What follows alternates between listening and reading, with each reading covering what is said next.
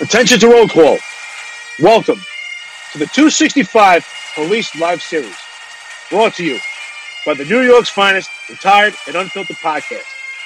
The mission of this podcast is to provide expert analysis of past and present law enforcement related events with a trained eye.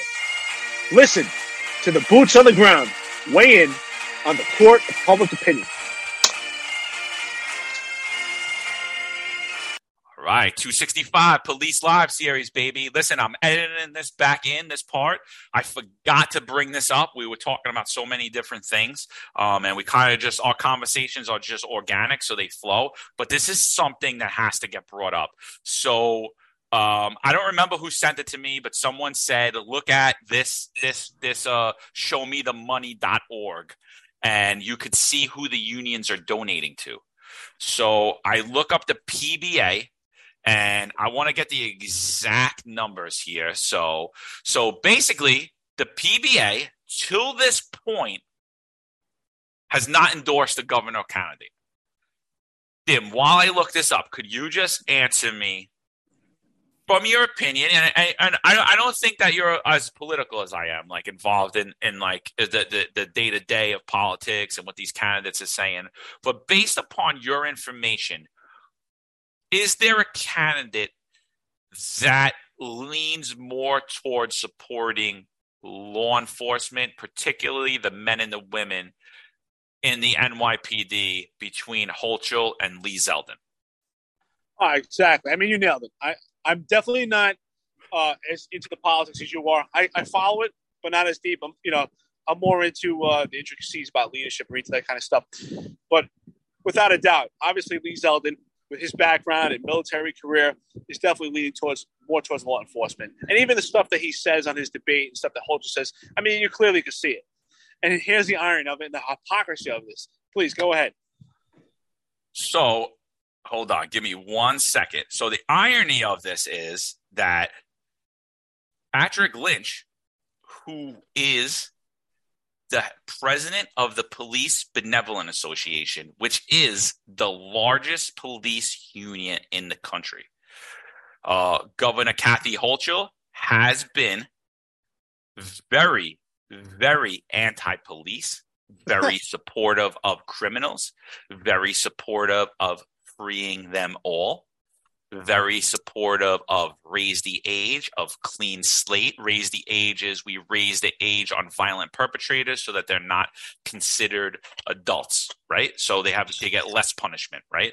Uh, clean slate is after x amount of time regardless of your crime it's wiped free from your record right? Uh, again pro criminal pro criminal pro criminal uh, not keeping you in jail less things. Um, she advocated openly advocated even at the debate patted herself on the back for the way they handled the, the pandemic, which was keeping um, which was keeping old people locked up in nursing home, patted herself up in the back, not giving them access to health care. So many died. Yes, they were old and elderly, and yes, a respiratory infection could have killed many of them anyway, but we basically murdered them because we didn't even give them the treatment they said. The nursing home said they were not equipped when a person's in distress, they call an ambulance and send them to the hospital. Governor Cuomo, uh, Kathy Cuomo, worked for him at the time. She was covering up. She was busy covering up his sex scandals and helping him out with his hospital plan. So they helped. So what they said to the they said to the nursing home is, "We don't care. Deal with it." So basically, they killed all the old people openly advocated and supported the mandates. And let's just put that into perspective, right? New York State Police, no mandates. New York State Police is still working. Uh, Port Authority Police, state state agency, still working. Um, her state troopers, her state troopers, her bodyguards, no mandates, still working. Right? She only supported mandates for New York City workers. Very questionable to me. Um, uh, where she lives, teachers don't need a mandate. Where we live, teachers need a mandate. Openly supported that. Patted herself on the back for keeping kids' masks all the way up until this summer. All the way up until this summer, patted herself on the back for doing that. And Pat Lynch still hasn't made an endorsement um, on on the governor. Very questionable. So somebody sends me this. I'm not going to blow up their name, who it is. Um, so I made this post. I made this post. I, I sent a snapshot of I sent an I sent a snapshot of of what the what what it shows. It shows the PBA from the city of New York, so not the state, like as people tried to claim that I was spreading false information. In total, have made 17 contributions to Kathy Hochul. That's over the course of her entire political career. So and I don't believe at any point she should have received a donation from a police union because she's not pro police. So all 17 are questionable to me, but they were in times when the conversation was more normal and more towards the middle, when the left didn't openly advocate for abolishing the police department and throwing you in jail just for wearing a uniform. So at, maybe you could make an argument, oh, we were working on the contract, because I keep hearing this shit too, is why they endorsed the wrong contract. They're working on the contract. You guys haven't gotten a contract in almost six years now. This dude couldn't negotiate a car lease. He's not getting you a contract. He gave away he gave away the ship on everything, sold out the unborn. Now they're selling out the retirees and he now he's selling out the current workers. So what this shows is that they gave he gave 17 contributions totaling totaling uh $133,000. Um and so I want to just get hold on. I just want to get one, the actual. I want to give you the actual amount so you have it. So for 2022, the new the the the Police Benevolent Association of New York City. Now, mind you, cops don't get a chance to vote on this. They didn't get to weigh in their opinion. If they did, then I wouldn't have a problem with it. So they give Governor Kathy Hochul, I believe it comes out to fifty-three thousand dollars. But I just wanna, I just wanna, I just want to confirm that before I give bad information.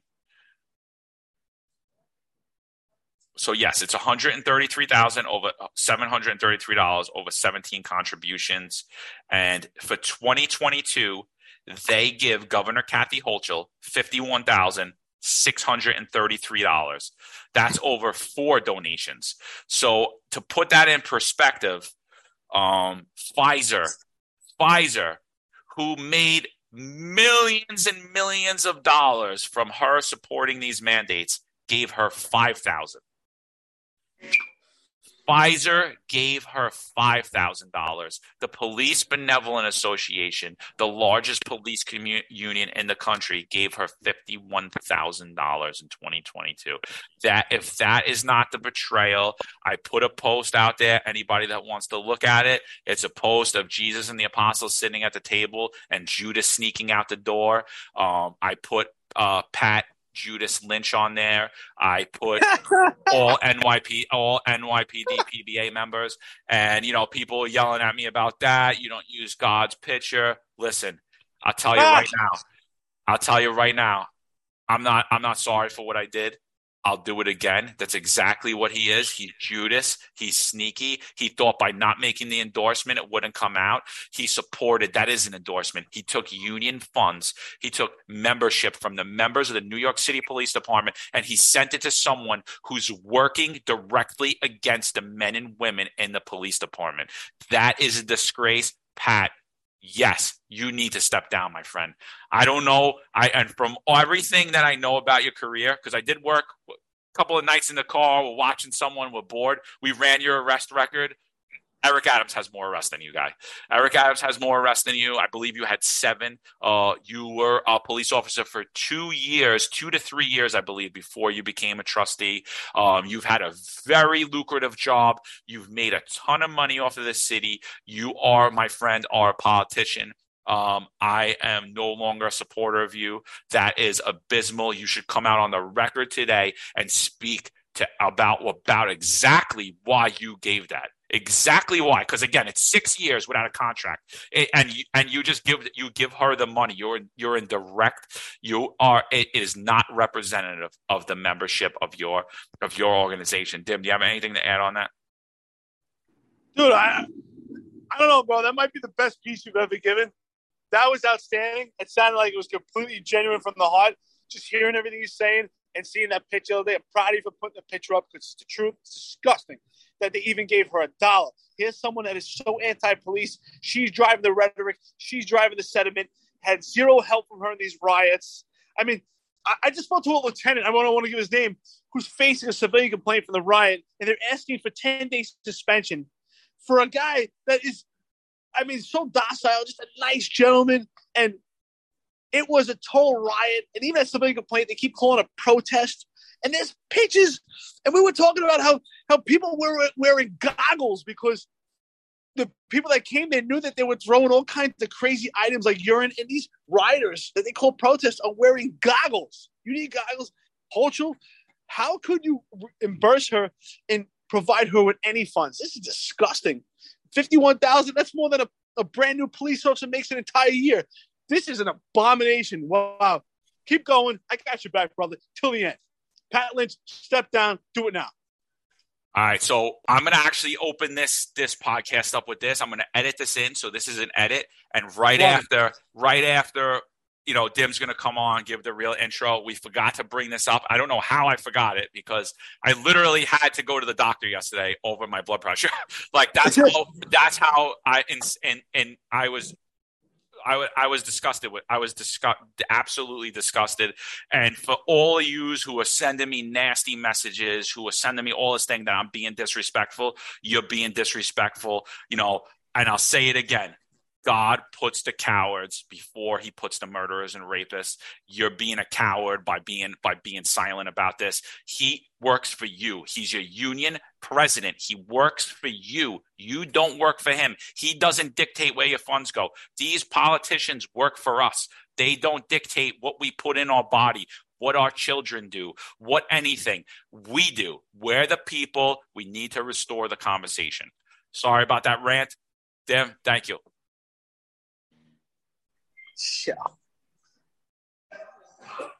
Wow, ladies and gentlemen, there's just so much to talk about right now. Uh, but I tell you what, we have to pick one topic right now. Let's talk about how the department, the New York City Police Department, is hemorrhaging. And I watched a news article the other day with a newscaster. It was it was pretty brief. John, I don't know if you saw it. It was probably about 30 to 45 seconds. And of course, the topic is how the, the police department is hemorrhaging. But yet, they don't talk about the elephant in the room. They talk about the contracts as being the largest component for why the department is shrinking. And you and I know that's a complete farce. We actually spoke recently, and you brought up an excellent point. Back, I think it was 2009. I'd have to actually check, see, make sure it's factual. But I think it was 2007. 2007? Wow, it's yeah. that early. 2007, look, the starting salary, right, in, in, a, in a contract that was implemented back then was 25100 which is, at the time, I think that was less than making McDonald's, which is chump change. Here you are, you're wearing a firearm, you work for the New York City Police Department. Sure. And it's 25100 right? And yet guys were still taking the job. Guys were still taking the job. Uh, and we know that it's a complete farce. It's absolutely ridiculous that guys are taking that are not taking the job not because of the contract. Because back then there was pride in being NYPD. Clearly, guys don't take this job because of, of a salary. Everyone knows if you decide to work in law enforcement, you're not going to be rich. You live a modest lifestyle, but you sure as hell are not going to be rich. But you do it because of pride, because it's in your blood. And now let's talk about the elephant in the room. John, if you want to take over, I appreciate it.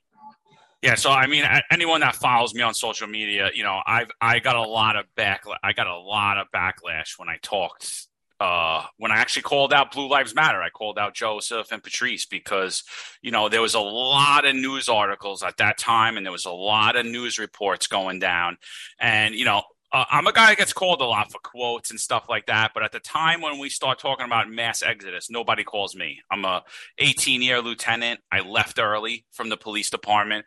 I was making close to $200,000 a year. I had a take home car. I loved my job. I loved what I did. I worked with my friends.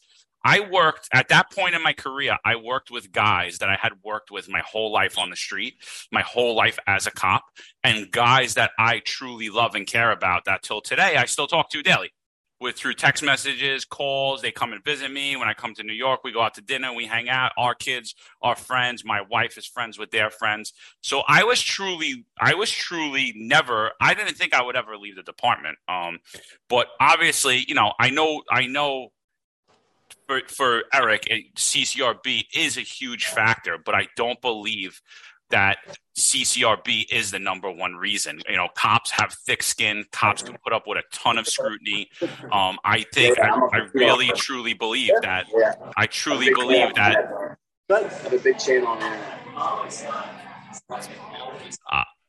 so yeah, I, I believe that the vaccine mandate is the number one reason for for the the mass exodus from the police department. So Joseph Imperatrice went on the news. So did Paul DiGiacomo. So did Pat Lynch. So did uh, Lou Turco. They all went on the news speaking about how um, all of these other reasons, and pay was the number one reason that they all cited pay, pay, pay, pay. And I'm like, how do you go on the news and you don't talk about the number one reason we're losing thousands of people into retirements of people that have over 20 years that would have stayed, into people who retired early, into people who left the job they vested out or they resigned. They said, you know what, I'm out of here and left the job. Some of them cited that reason. A lot of people out of fear did not cite that reason as as the reason why they left.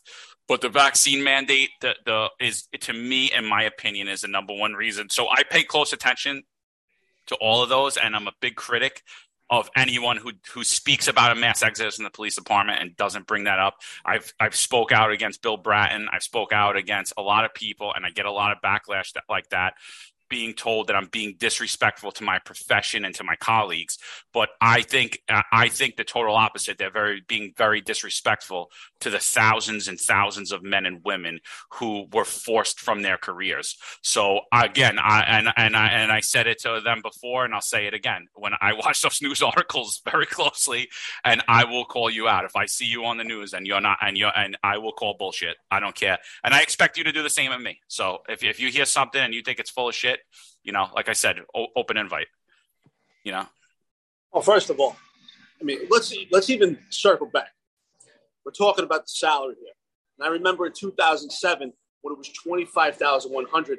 I don't even think the guys that were taking the job actually even did their research to find out how much they actually make. Once they were in, obviously, at some point when they started to do, their paperwork and figure out what kind of health insurance they, they probably realized I'm making pennies. But no one cared at that point. They were just super excited. That, you know, Mayor Adams likes to say that New York City is a brand. Well, NYPD was the brand of policing. I mean, at this point right now, it's it's it's embarrassing some of the stuff that I see. Right? It's embarrassing. I mean, I still wear NYPD shirts. I'm wearing one right now. I was part of the, the Brazilian Jiu Jitsu team with the NYPD. And there's still, thank God, there's still people around the country that have a great image for the NYPD. But we know within it's crumbling it's it's unfolding, it's unraveling as we speak, and it's it's unfortunate for them. It's what fortunate for us. They've given us so much content to talk about on a weekly basis. There's just so much unfolding here. But to, to to make the main fact the salary is is such a farce. And you and I know vaccine mandate is probably the largest component, and also the pressures that the cops are getting, particularly anti-crime, the guys that have transitioned to these neighborhood safety teams, the guys that still want to do proactive policing, that they're facing repercussions from the Civilian Complaint Review Board that is extremely punitive. And I'm also a firm believer that's also because of the discipline matrix. And because that discipline matrix, if you're an active police officer, you're an active cop, you have to have a window of three years without any discipline. And one thing I learned back when I was in the Marines that if you don't have any discipline or you don't get in any type of trouble or let's not say trouble, let's say, say that you're not in any type of situation where you have to be accountable and articulate why you took such such actions because of the power responsibility that you have, then you clearly are not doing your job. Because if you're sitting hiding out, well, you can't get to the next level. You have to put yourself in harm's way. There's going to be snags along the way, and that's part of the business. This, these you know, every job you pay taxes, and that's one of the taxes. When you're an NYPD or any type of law enforcement, because you have such power, you carry a firearm, you have the ability to go out, God forbid, take someone's life, and then go out to lunch. So yes, you have to be accountable for that. And for them to talk about the salaries, you know what? I'm, I'm going to hold these people accountable. We don't have to be nice to them. It's absolutely ridiculous. I expect more of them. Now, Pat Lynch, you've been in this business for so many years, and you call yourself a cop. Let's be honest. You're a politician. You are not a cop. You have not been hit the streets. I don't know how you could fight for these guys. The stuff that, that your knowledge about is not relevant to what's going on in modern era policing, particularly post George Floyd, because that's exactly what's going on right now. So right now, I'm asking you, Pat Lynch, it's time to step down. I'm not saying that you're not good at what you do. You have a silver tongue.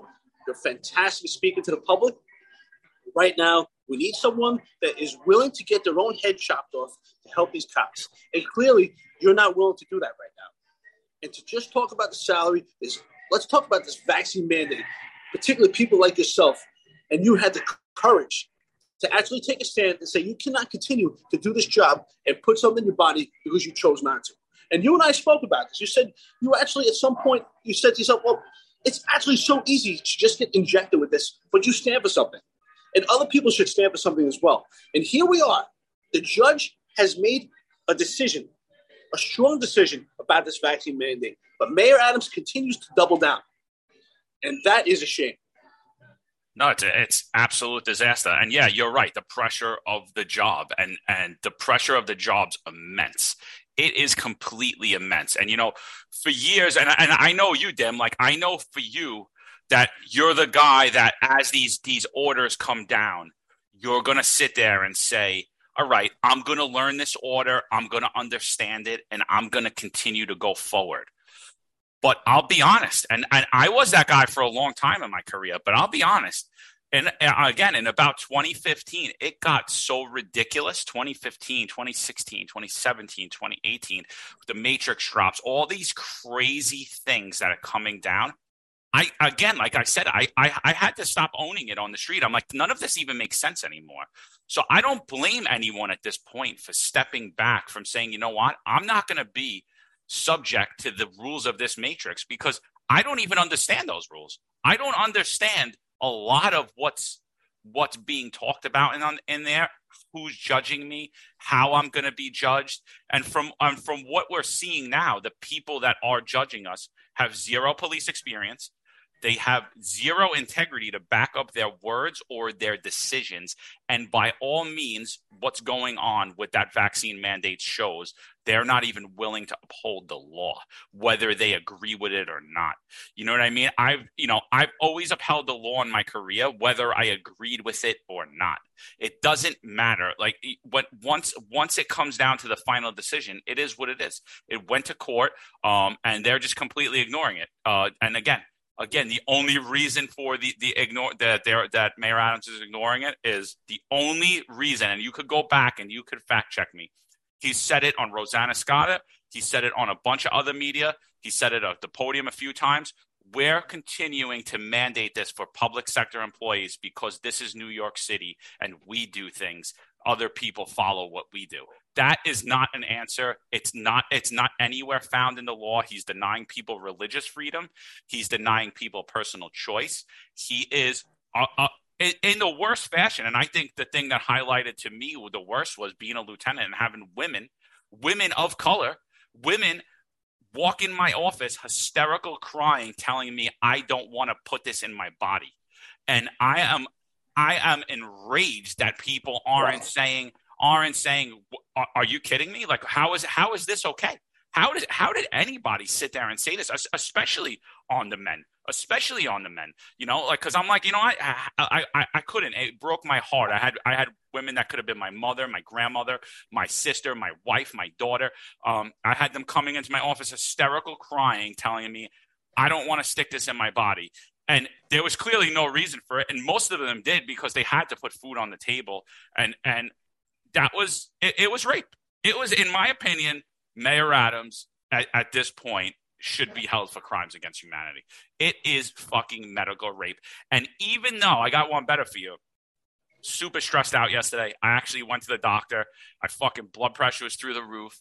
Uh, I got about, I'm not kidding, I got about 400 phone calls. People that were getting denied again. Their religious appeals were getting denied as of yesterday, right? So the the the stance that the, the PBA took is said, well, no one's going to be fired. No one's going to be fired. So uh, we're not reinstating the terminated people yet, but uh, the the city is uh, voluntarily complying with the judge's order. You're not voluntarily complying with the judge's order. You you're only partially complying with the judge's order. You should be held in contempt of court.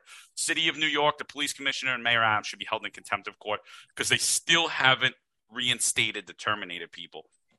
But the people who are in appeals right now, as of yesterday, I think I believe it was 250 people just received denials. Get the shot in seven days or you're fired, right? So what do they do? They call me because they have nowhere to go. They're calling me. I'm not on the clock. I don't get any union dues. I don't get paid. I'm not a lawyer. So I'm like, immediately, I'm like, email everyone. Email your union, email personnel, email the MEO uh, leave desk, whoever's in charge of this vaccine mandate. Get it on paper that they're not going to fire you. I don't care what your delegate says. Nobody, at this point, nobody should even be listening to your delegate. Your delegates have no power. They have nothing. They're not even well informed. I mean, I wouldn't be going to them. I'm sure some of the delegates are, are good men and women, but I mean, on on this issue, there's really they're not really the person to speak to. So I received hundreds of calls yesterday. I was, uh, you know, it was a, a stressful day, uh, and to find out, oh well, no one's going to be fired though. Don't worry about it. But how do you feel when you how do you, how would you feel, Dem, if you're getting an email telling you you're going to be fired in seven days and in one end. And and it just again it goes back to leadership. There's absolutely no no leadership in the department. Well this is this is has to be highlighted. And i, I can tell you this. So i listened to i think actually you sent it to me or somehow it surfaced there was an interview with tucker carlson right a fireman that was fired as a result of the vaccine mandate and along with his attorney. And he said something that really struck a lightning bolt with me. He said that they worked the height of the pandemic, and that goes for us as well. But they worked the height of the pandemic, and then when everything started to calm down, and they were under the impression that it was pretty much the heightened risk, the threat was pretty much over. That that is when the vaccine mandate started to be pushed to the firemen and other city agencies. And he's 100% right. Because at that point, when the pandemic started to dwindle down and people were starting to get antibodies because they've been exposed to it, whether they actually had symptoms or asymptomatic, here he was now being told that if you don't take this shot, you're now a threat to the safety and health of your fellow coworkers and the members of the city. And it's ironic, just like the riots were strategically, strategically and orchestrated, it was the same thing. The vaccine mandate was administered and pushed within days of last year's election. I'm sure you remember that. Within days. And here we are, one year later. We're getting close to an election time. We're about to elect a governor. And the vaccine mandate has been overturned by a judge. The judge has made the right decision, and yet Mayor Adams is doubling down. Why? Because who his constituents are. He even publicly said that he wants to work and he looks forward to teaming up with uh, with the governor, uh, with with and that's this is absolutely insane. And that's why I say that Mayor Adams talks two sides of his mouth. One side, he tells the cops that he wants them to go out there and do broken windows policing. Yet we don't have broken windows to police anymore. Most of these tools that we were able to use and actually use as a prerequisite to get illegal firearms and to get the bigger crimes, we can't even use anymore. And we were able to use those for discretion to build a rapport with the community. Those tools are off the table. And then at the other, in the other side of his mouth, right? The direction to the public is that he's teaming up with the governor. And the same people that have been behind and supporting this bail reform. And this bail reform, we know, has unparalleled to other agencies and other cities, has completely unfolded and tore the city apart. I mean, this city is crumbling. You know, I, I've been traveling right now and I've been speaking to people all over the country. And some of the people tell me that they have visited New York within the past year, and for those people that have visited New York in the past, they said they see a completely different New York and that they don't even want to return. So, how do we not see it within? We have a mass exodus. This police department is crumbling. I saw a picture the other day. It was a picture of a police officer peeking their head out, checking the trains. Hey, that looks great. It looks great for pictures. And presence is important. I talked about the balance. Yes, it's important to have presence. But what we don't have, we don't have those anti-crime units out there. We don't have plainclothes. We don't have the support of our, our police officers, our cops, to actually go out there and intercept people before they commit these crimes. There's no support. There's no morale. The department is crumbling. I remember in my last year because the department is shrinking so much. We used to have those little morale boosters. You know, we would have barbecues in the back of the police in the parking lot while we were working. Guys would come back and forth and have a hamburger, and we would break bread and we would talk shop. And that, if the public doesn't understand, that is so important. It's so important that you see law enforcement and police officers engaging in conversation and laughing. Why? Because it's healthy. And then your police officers will be motivated to go out there. Here's the irony of all this. With this discipline, discipline matrix, if a police officer, cop, or anyone is in a situation that they're facing this discipline matrix, you're going to face 30 or more days of vacation that you're going to lose. And here's the irony because as a police officer, you need vacation time so that you can decompress. That is part of your mental health when you're doing law enforcement. And yet, the Civilian Complaint Review Board wants to bring police officers and cops on charges and use the discipline matrix and weaponize it so they lose 30 or more days. So now it's causing you more traumatic stress because you don't even have any vacation time. If the public understands that if you have five and a half years or more on the job, that you get 27 vacation days a year. So if you lose 30 or more, it's going to take more than a year's time to retrieve that vacation time back. So how much stress are we now adding to that police officer? So here we have a department that's shrinking, right? So, and, and that's why I say this is not a union. These are not unions because I know plenty of friends of mine that work in the electrical union, elevator unions, and if it takes two men to do a particular job, if they don't have two men, that job is not going to get performed unless someone comes in on overtime. But what's the what's the ideology in the police department? Let's do more with less. So if we only have two cops and it's a three-man job, guess what? Two cops are taking on that job, and so now they have more stress. They're working more hours. They have less time off. And I can tell you this: I would say the average cop does not live in the city. They're traveling 60, 70 miles. I can speak for myself working in the South Bronx.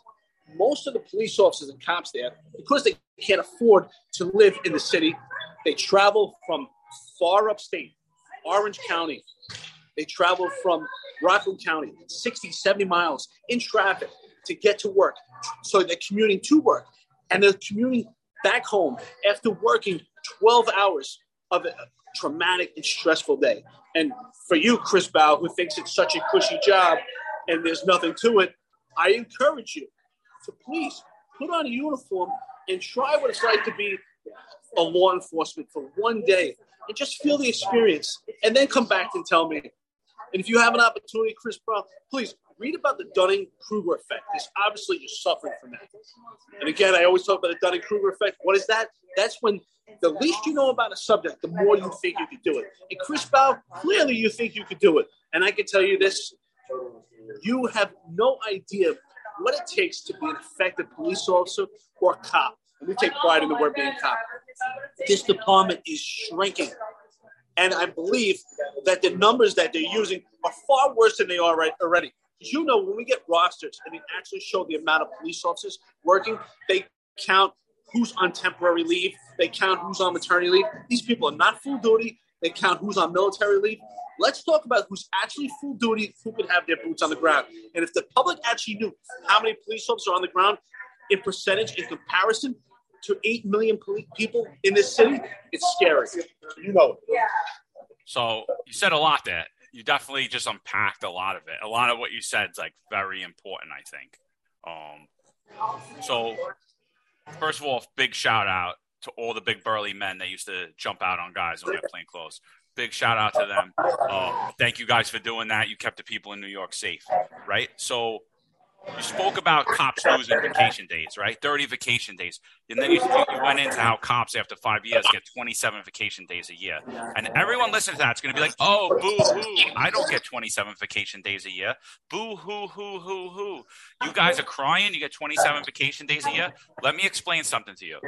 You work five days as a police officer. It depends on your chart. You either work five on with two off. Usually, those two days, you work one of them, if not all of them right? You you cannot take off at your own leisure. There is it's an impossibility. The the numbers are so low that there's always they're always running. And now I hear horror stories that there'll be there'll be nights and there'll be days where there's three sergeants working in the command covering a 24 hour shift. You know, um, crazy. So so 27 days throughout a whole year is the only time. Those are the only 27 days that you're allowed to actually plan something that you could actually have make a plan and say yes i will be there that day.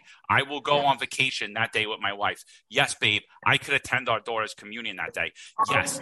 You know uh, uh, uh anything short of your own parents dying Anything short of your own parents or your own immediate family member dying, you may not be able to attend that funeral as a police officer.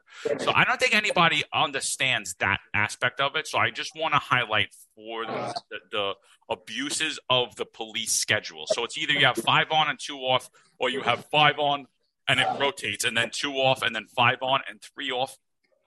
Try planning try planning your life and your year and your even next few weeks as your days off rotate, as your schedule is constantly changing, as you go to work. There were times I went to work and then I come home for three days. I smelled.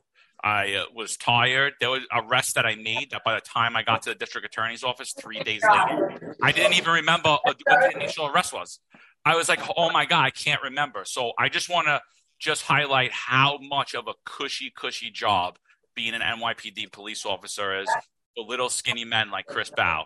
Um, so that's that's one. That's one thing I want to talk about. The other thing I want to talk about that you said is how Adams is, right? Adams has for a while been blaming the DAs, been blaming the federal government been blaming the gun manufacturers and been blaming the governor and the state legislator for not changing bail reform.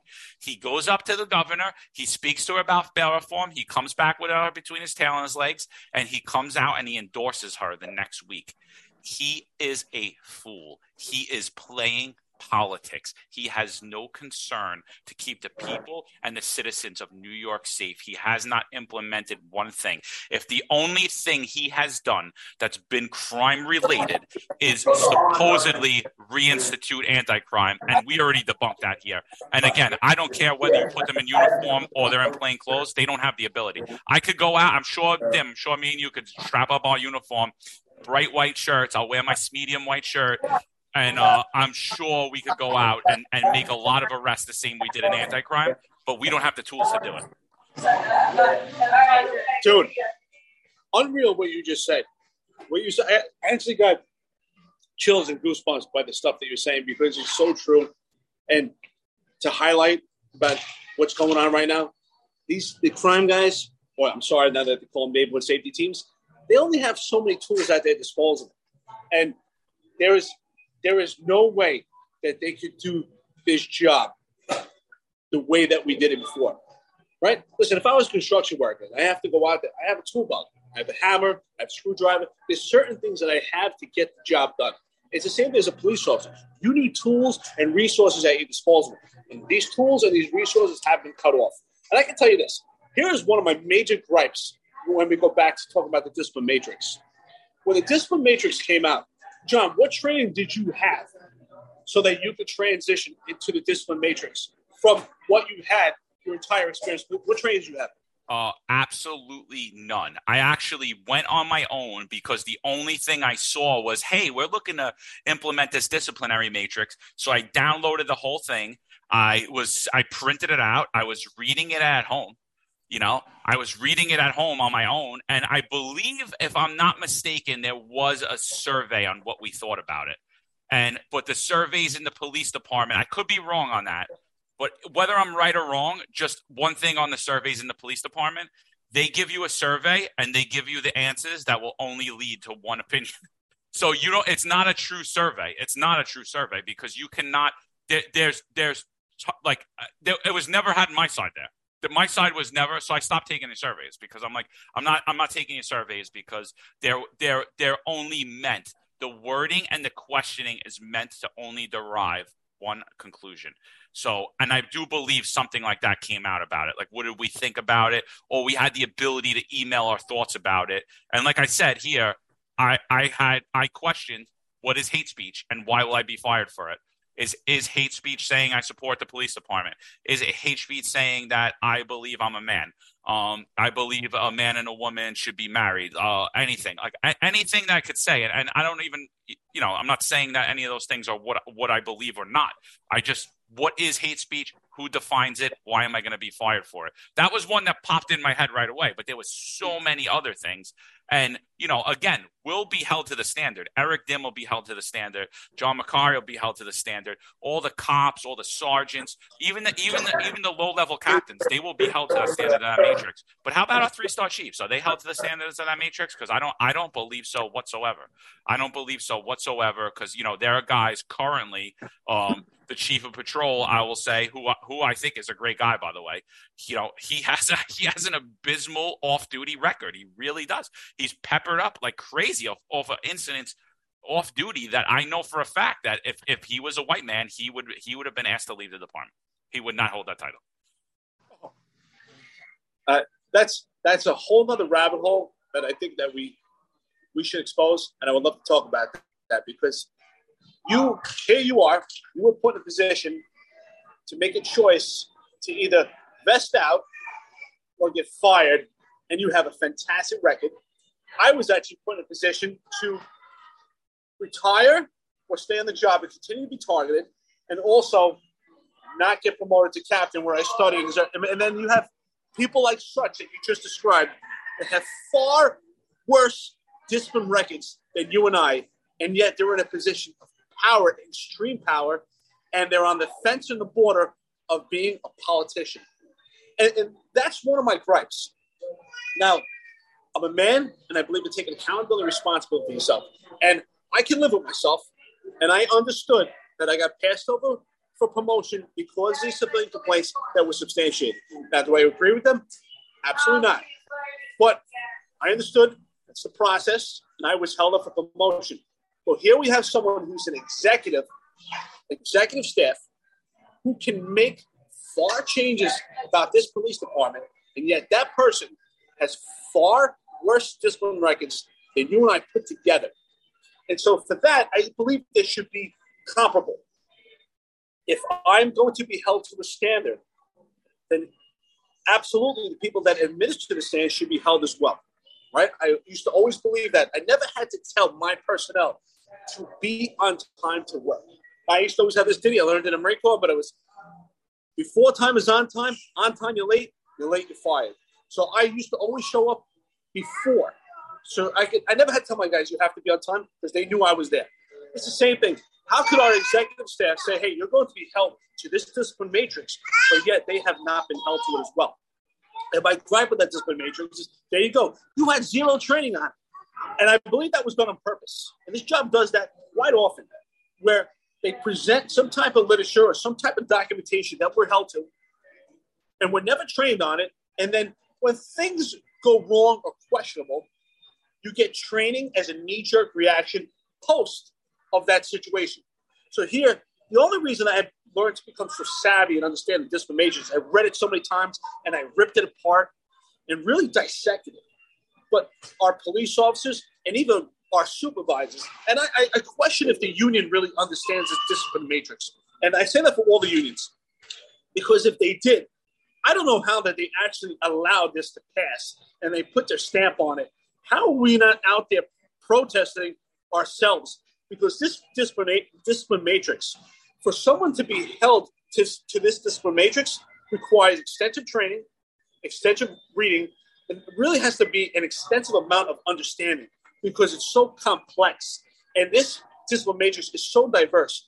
And you are held to a three year standard of what can be used against you. So if you have a civilian complaint that's substantiated, and you had lost your plaque a year before and got a command discipline for that, losing your plaque is an aggravating factor that can be held against you. And yet the two don't even correlate. They're not even in the same arena, but yet that's going to be held against you. This discipline matrix is completely unfair, and they use some discipline matrix now for incidents that may be held that happened prior to the the birth of this discipline matrix. So it's completely wrong. And all these factors we talk about are just just a small number that are contribute a contribution towards this mass exodus. I mean, this is absolutely insane. And I ask myself sometimes, who in their right mind would want to become NYPD right now? It just doesn't make any sense. I mean, here we are. I think this is a great opportunity that we go into the next segment here. Here we are, and you just said me, we have an arrest situation where a police, two police officers are engaged in combat with a violent perpetrator, and then that police officer makes the the choice to hold back his partner so that the perpetrator can escape. Why? John, let's tell him why, because this is absolutely insane. Oh, sure. So I attended right before I retired. It wasn't right before, but it was a few months before. It was actually one of the few in-person trainings that I would attend at this point because, as Dim was saying, we we haven't been getting much training. It went to this like computerized version of training where you're just checking boxes. It's like, oh, did you watch this four-second video that doesn't ask answer any questions that you may have about the subject? And okay, here's two questions. Oh, you passed, great, you're trained, and it'll it'll populate onto my record that I was trained at the, on subject when when in real reality I watched a two minute video that didn't answer anything and I answered two questions that I half the time I didn't even watch the video because it was such bullshit. I didn't even want to li- listen to it. I would just click the answer I thought was right, and I and I passed. You know, um, the only the only training in the NYPD I ever failed was the PowerPoint one because you it's a little bit more involved. You can't just answer the questions there, um, and that's not mandatory. I just did that on my own because I was trying to learn PowerPoint. Um, so So, so okay. So I attend this training. It's called ABLE training. Tim, I don't know the ac- acronym. Do you know the acronym? Yes. What is it? So I want the public to understand.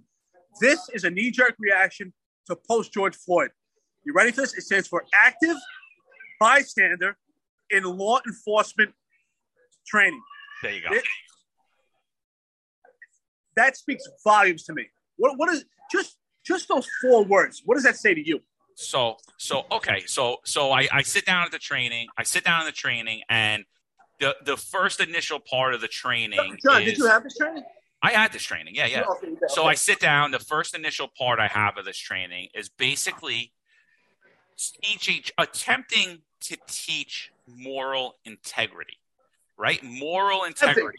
So the first the first part of the training goes into these studies that were done by like college professors where you know they took a group of kids and they would say all right walk across the campus and they would do it at a time when the campus was dead and they would send one at a time and a medical emergency would happen while that person walked. And they would see how many people would actually stop and help someone or how many people would just keep walking. Um, so, you know, I, I was pretty dead on uh, on everything. I answered about 90% keep walking, 10% will help, you know, and that was basically my answer for every scenario they gave like that. And the guy actually said to me, he goes, Why do you keep saying that? I said, Because, you know, it's just it's just a fact. 10% of the people do do 90% of the work. 90% of these people have no idea what's even going on around them, you know, oh. and, and it goes back to the point of you know what you said how when you're an anti-crime cop you're in the matrix right?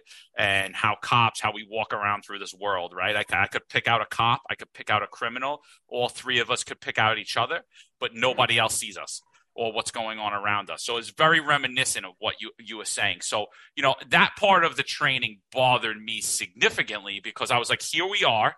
We're forcing women to stick something in their body. Everyone's being silent about it. And you're attempting to teach moral integrity to cops. And these are people that, by the way, if you're a cop and you're not going to stop and help somebody when you're by yourself, you picked the wrong profession, my friend. You are already you already should be fired. I'm sorry. Like I, if I have to train you, and and, and I'm not saying not to have these conversations because because like you, I think you said it earlier. The brain's a muscle. You got to work it out. Um, yes, it is, and I and I agree with that. So let's have these conversations. It's always better to know to to to put it out there and have. But it really was really bothering me, and then it gets to the the active bystander and law enforcement. There you go. And what and what the first video they show me it's in the midst of a, a riot in Seattle. It's in the midst of a riot in Seattle. They the training. and during and during that video, what I see in the background is chaos. I see a ton of cops fighting with people.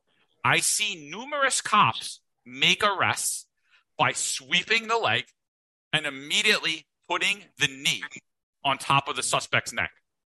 So as they pan the video, as they pan the video, all I see in the background, because I'm looking in the background, I'm looking at everything. I'm trying to grab everything in this quick thing. All I see in the background, I see two other arrests being made, and there's a cop, two other cops have their knee on someone's neck. Okay. So now it gets to who they're going to train us on. And bam, it's a guy it's uh, two cops. They wrestle a perpetrator down to the ground. They wrestle a perpetrator down to the ground. Knee goes on the neck. He takes him down in a swift, swift move. Swift move. Boom. Very fluid. I'm like, obviously they're trained to do this. In my head, as I see it, I'm like, they're all doing it. So what happens now is is as they're fighting, the his partner comes over, attempts to help him, attempts to help him, and there's somebody filming this whole incident, and the partner takes the the the the officer's knee, who has the knee on the guy's neck, and grabs him by the pants and moves the knee over. And they stop it and they say, Did he do the right thing, or is it frowned upon that he moved that guy's knee? And I immediately raised my hand. I said, It depends. And they were like, Why would you say that? It depends. I said, I don't I said I, I don't like the whole knee on the neck thing, and I know that how that how that portrays and how that won't look well. And we're all very obvious of this in this room because we've been dealing with cell phone videos forever right? Like we've been so the minute the phone was invented and it was about the start of our career, we've been dealing with that forever. So, you know, we're already very familiar with how things appear and how they'll go into the media. You know, we're celebrities with the muscle but without the money. You know what I mean? Like that's what we are. We'll front cover the paper, you know. Eric Dim's right here, I got his autograph. You know, we're celebrities without the money. You know, I always say that all the time, you know. And um and basically so I said it depends. I said you're, you're going to have me sit here and critique this guy. I said, but I just see two other guys in the background that made an arrest and they have their knee on the guy's neck. It's obviously part of their training. So I can't really make a fair critique. If it's the NYPD, I say absolutely he did the right thing. Absolutely, he did the right thing. But now, if it's not the NYPD and this is how they're trained, and you're interfering with tactics that I'm trained to do, that I'm supposed to do, that it's illegal for me to do, that I have to do, I don't know if that's the right thing. So I really don't know. I don't know what, what we're getting at here. Like, I really don't. What would you think about the training, Tim? Well, I mean, I think I think the training is absolutely ridiculous. Okay, I don't think we even need this training. You learn in the academy from day one integrity, which means we know the difference between right and wrong. And if you see something that's completely wrong, you address it. But now, again, here we are, the New York City Police Department. It's always a knee jerk reaction. This is just one big knee jerk reaction to the post George Floyd era, which again, this is where I go back to. Does the public really believe that one incident is going to infect us all? And I'm going to give the harsh truth. Sometimes it is necessary to put your knee on someone's neck or locations that maybe appear to be an ugly sight, but it's necessary to gain compliance. Okay. In that particular video with George Floyd, it was extensive, long period of time. Okay. That's one scenario that's one incident, and as far as I'm concerned, it's an isolated incident. So every incident is never the same. So I agree with you. It's a it's a it's a case by case basis. It depends. And like you said, it may be applicable in a violent situation for a short amount of time until it's necessary to gain that compliance. So what we've come to a point is that anyone is scared. Just the idea that a knee goes near someone's neck because of this George Floyd syndrome. But that's not the case. In some cases, it may be necessary. And in some cases, it's got to the point where people are just afraid that they need to be anywhere near the neck. What if someone is leaning, but really putting their balance on their toes with their knees there just to control the person in compliance? And like you said, they may be trained in a particular way, and it may be suitable for that particular situation. But now I think with this able training, this active bystander law enforcement training, we've gone way too far, and it, it's it's it's happening. And I say it, it's an epidemic, and it's been instilled in the brain of the new police officers because I hear about it time and time where I've heard, and I don't know if you've heard this case. This is a case that has been talked about throughout the police department. It was at the West Indian Day Parade where a sergeant was getting berated by a crowd, and he made the conscientious decision to make this kind of arrest. And some rookie was filming it with his body camera from across the street, runs over and pulls the sergeant away and holds him back. That is not active bystander law enforcement training. And that's how this has been fed to these new police officers that they have to intervene and that uh, basically allow these perpetrators, these persons of interest, to get in the personal zone of a police officer and berate them. That that's okay. That's being a bystander, an onlooker. No, if you're an onlooker, you can watch from a distance. Our phones have amazing capabilities. You can zoom in and you can watch from a safe distance. But when you're in six to eight feet of a police officer, that is not a safe distance. In six to eight feet, there's a lot of damage that you create, and you are in a situation where you could hurt someone. So, no, we need to create space. And it's gone so far that these new police officers feel that they have to intervene in everything. And that's how we come to this particular complaint where a police officer engaged in a violent situation and his partner holds him back so that the perpetrator can escape. Why? Because in his mind, that's what he was taught. He has to intervene because civilian complaint review board is who's the commissioner now? You ask me, the commissioner of the New York City Police Department is now the civilian complaint review board. That's who we work for, and it's obvious. And that's how we came to the point in this active bystander law enforcement training you as a police officer, you are not a bystander. And I hate that terminology. A bystander is someone that is independently not involved in the situation. You're a police officer, you're involved. So how can you be a bystander? And you and I know on the scene is not the time to start pushing police officers back and hold them back. Maybe afterwards is an opportunity where we can talk about something, control the environment, and say, hey, what was that tactic you were using?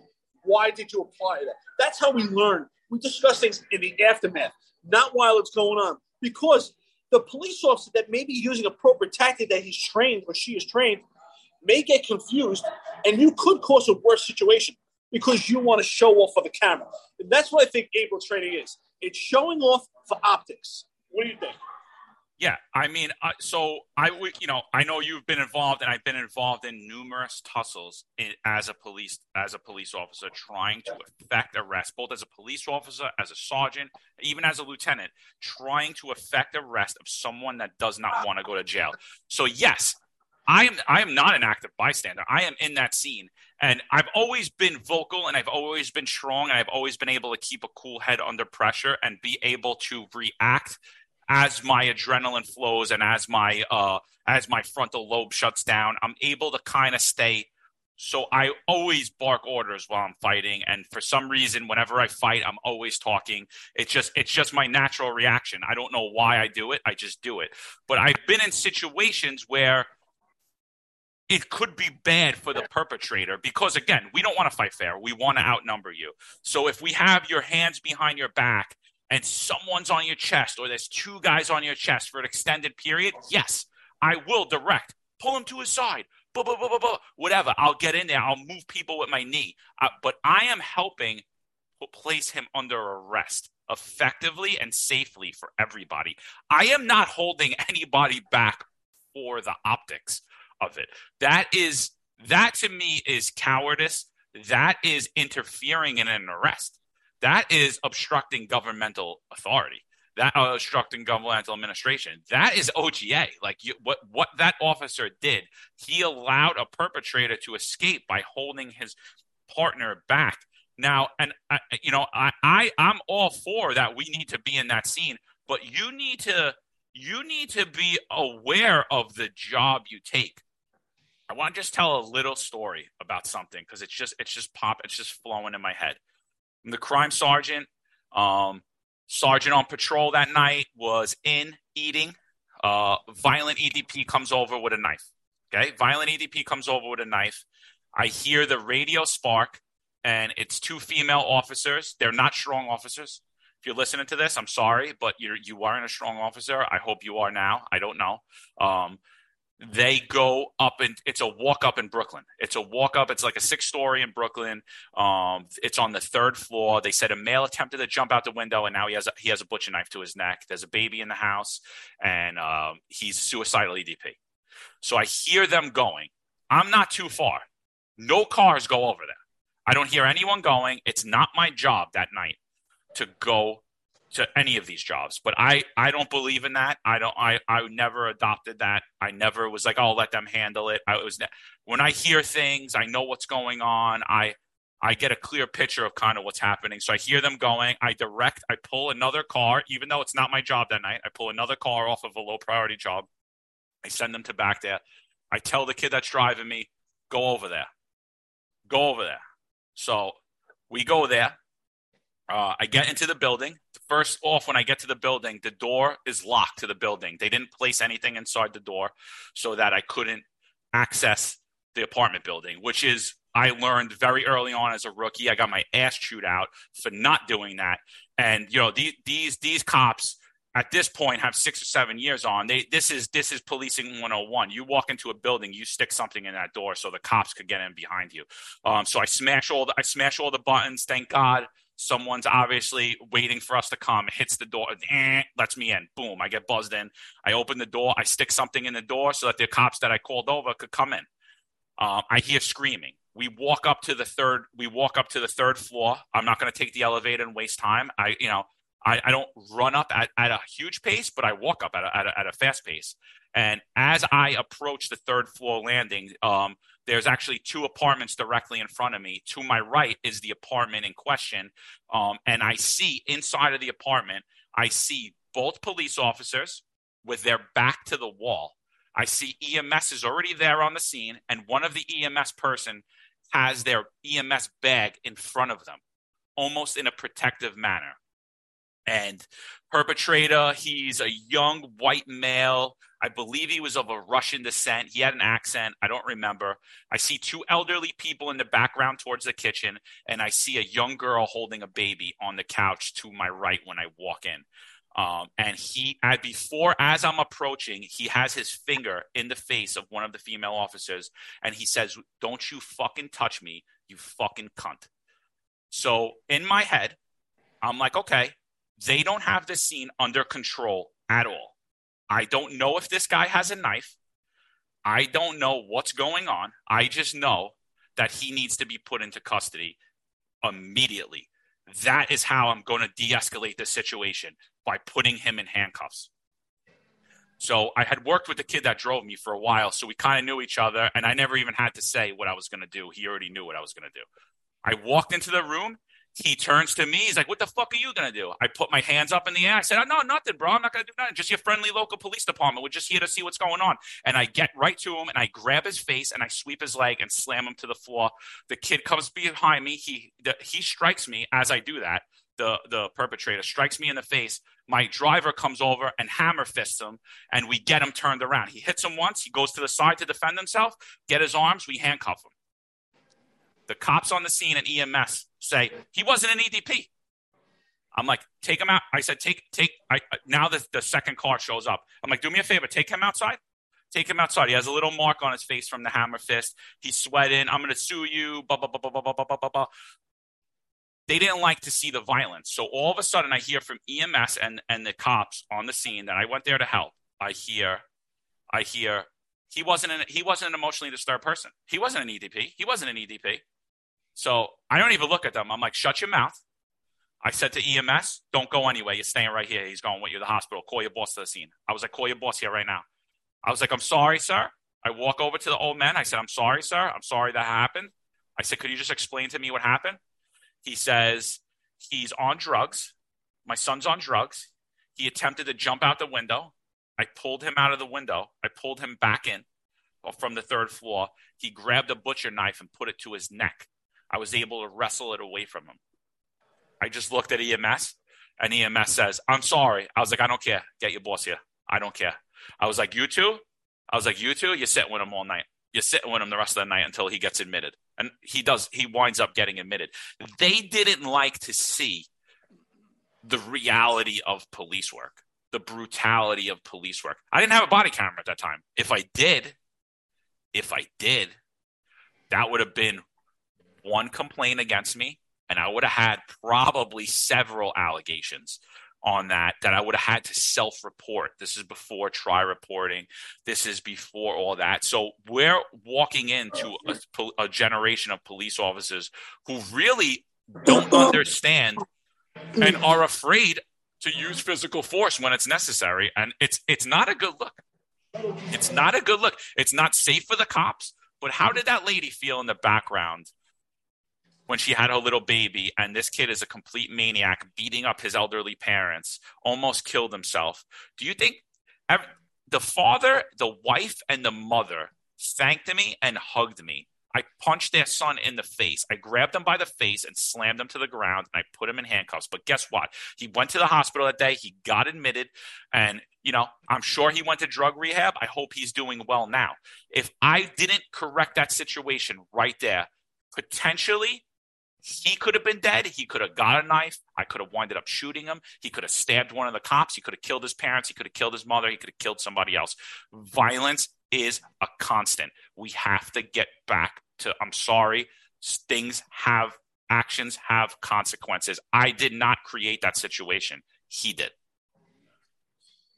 Wow.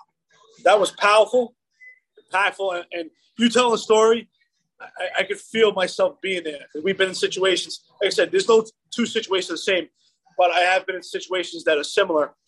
And that's why I want to go back to what you were saying. So you were talking about when you get into a violent situation, why do you why do you curse? Why do you yell? Excuse me. But there's actually there's actually a reason for that. So I learned that back in the Marine Corps. And there's psychology behind that. So what the public uh, maybe they don't understand that when military is is marching or they run in formation and they're singing, it's not because they just like to sing songs. Yes, it's great; it builds camaraderie, but there's actually a scientific reason for it. So the reason why when people march, military, or when they're in formation running, why they chant, because that chanting controls breathing, and it also controls the body, so that you have a way to exhale the energy. And what CCRB, the Civilian Complaint Review Board, and people like Chris Bow don't understand. And John, you probably felt this, and I felt this numerous times. It was even though I was pressure tested, I've trained in martial arts for many years. It's always been my passion. You know, I did some boxing. I love jiu-jitsu and, and wrestling and Muay Thai, and I've been pressure tested. And I've been pressure tested because being a special operations lieutenant, anti-crime sergeant, an active police officer, I've always been pressure tested. But, John, you ever get that feeling where it starts to build up and you're in that potential for a violent situation and your body starts to shake and you get cold? And I, I remember asking myself, wow, is it freezing out here? Because I would start to feel my body shaking. And you probably felt that before. And that's part of the process. Your body, the adrenaline's building up and you're getting prepared for battle. And what the Civilian Complaint Review Board doesn't understand is the cursing, the, the, the yelling, that aggression is healthy. That's a way for you to exert and get that, that stuff out so that you can feel natural and feel healthy. Because what they don't understand is what's going on in your body. And that's why, and I'm glad you brought that up. Well, why? You get 27 vacation days, five days on, two days off. What people don't understand is being a police officer, it's like working dog years when you do 20 years of police work, especially if you're active, it's like if you did 50 years somewhere else. This is dog years, right? So your body goes through the process of feeling like you, it's like you just ran a marathon. And your, your body goes through these exertions all day. And that's a lot on the heart. It's a lot on the body because you're preparing for battle. So that's why we curse. And that's why we yell and do things like that. And I can say myself, I, I don't happen to curse just general in conversation. That's not my nature. But when I'm in a battle, when I'm in a situation, and I've been substantiated by the Civilian Complaint Review Board for offensive language, that's because cursing allows me to get those feelings out of my body and somewhere for it to go. So that's how we maintain mental health. Do you want a police officer to be psycho? And now let's go back and reflect on the situation. So they believe this magic word is de-escalation, and that time is on your side. Time is on your side on a case by case basis. On this particular situation you're in, time was not on your side. You got to wrap that thing up as quick as possible because this guy is going through some type of psychosis. He's under the influence of substance. He's obviously have thousands of emotions going through him. He's already wrestled with his family. He has two cops there that are just being totally meek, so he knows he can overcome the situation. And you have to break that OODA loop. And it's exactly what you Wait, did. and one thing, I still don't know if he doesn't have that knife on him because it came over with the knife. So in my head, I'm like, is that knife on him? Did he hide that in his thing as he's pointing his finger at the girl? I still don't. I know that they didn't control that situation. So that's the other thing. I don't know that he doesn't have a knife on him. A hundred percent. I, I totally agree with you. And your synopsis of that is hundred percent correct. Because here you are, obviously in a situation where the police officers aren't controlling it, and they didn't inform you whether he's armed or not. And you can go on the assumption that he's he's armed because it's obvious that they didn't have an opportunity to pat him down. They haven't gotten to that that physical situation yet. There's been no hands on the suspect. So what are you left to do? It, it's funny it, it, in police work how in one side of the situation, if you take action, you're the bully. If this if this guy would have cut your nose off, like we just had a police officer in the five two precinct, and then you would have been the poor police officer, and everyone feel bad about you. But how about we do it right down the middle? And you did exactly what you're supposed to do. You took action, and as far as I'm concerned, you saved the lives of all the people that were there. And for those EMS, shame on them for making that uh, that I would say making that assumption that he's not an EDP. Maybe they have the training, they can see it all. And you made that decision in eighth of a second. That's why I talk referring back to Blink and books like that. In eighth of a second, you got there and you made a uh, you made an assessment on the entire scenario and made a quick decision. And that's the beauty of a police officer. And that's why they paid you to do what you do. And and for those out there that think we make a lot of money, let me tell you something. We don't. We don't make a lot of money for what we do because what we do, most people that would be their worst nightmare. And for all the people that, you know, listen, on paper it sounds great, and everybody looks up, wow, Lieutenant Tim made two hundred sixteen thousand. It sounds great. And I, and John, you remember you probably heard this a lot in your career. I would hear this constantly. Oh, I pay taxes, I pay your salary. Well, guess what? I was a lieutenant in the police department, so were you, and we paid a substantial amount of taxes. And I can tell you what, I was so intrigued by how much taxes that we paid that I read a book called Tax Free Wealth. And what I learned by that is we were all employees. And as an employee, we pay 35 to 42% a year in taxes. Five months out of the year, it goes to taxes. Not only that, so you can deduct that from 216,000. And in addition to that, we paid on an average minimum of 13,000 a year deducted from our pension or from our checks to go to our pensions so that we can retire. We also paid for union dues. The union is not doing much for that anyway. We also paid health. We also, and I would say this probably you, most cops have a few dollars coming out of their check donating to some type of organization. I know I did. You probably did as well. So when the year's said and done, there's really not much left that's actually in our hands for putting our lives on the line every day. Not only that, everyone says we put our lives on the line every day, we put our lives on the line every minute. Because after you went to that job, your night wasn't over. I assume that wasn't the last call of the night. You probably went to another call where you had to put your life on the line, and then another call. It's one after another. It's an entire day. So for you to curse and uh, in a situation like that, that's good. I think it should actually be something talked about to the public. They should understand the psychology behind it. Because obviously, those that work for civilian complaint review board, and that's what I talk about perspective, don't understand because they maybe they haven't been a violent struggle themselves.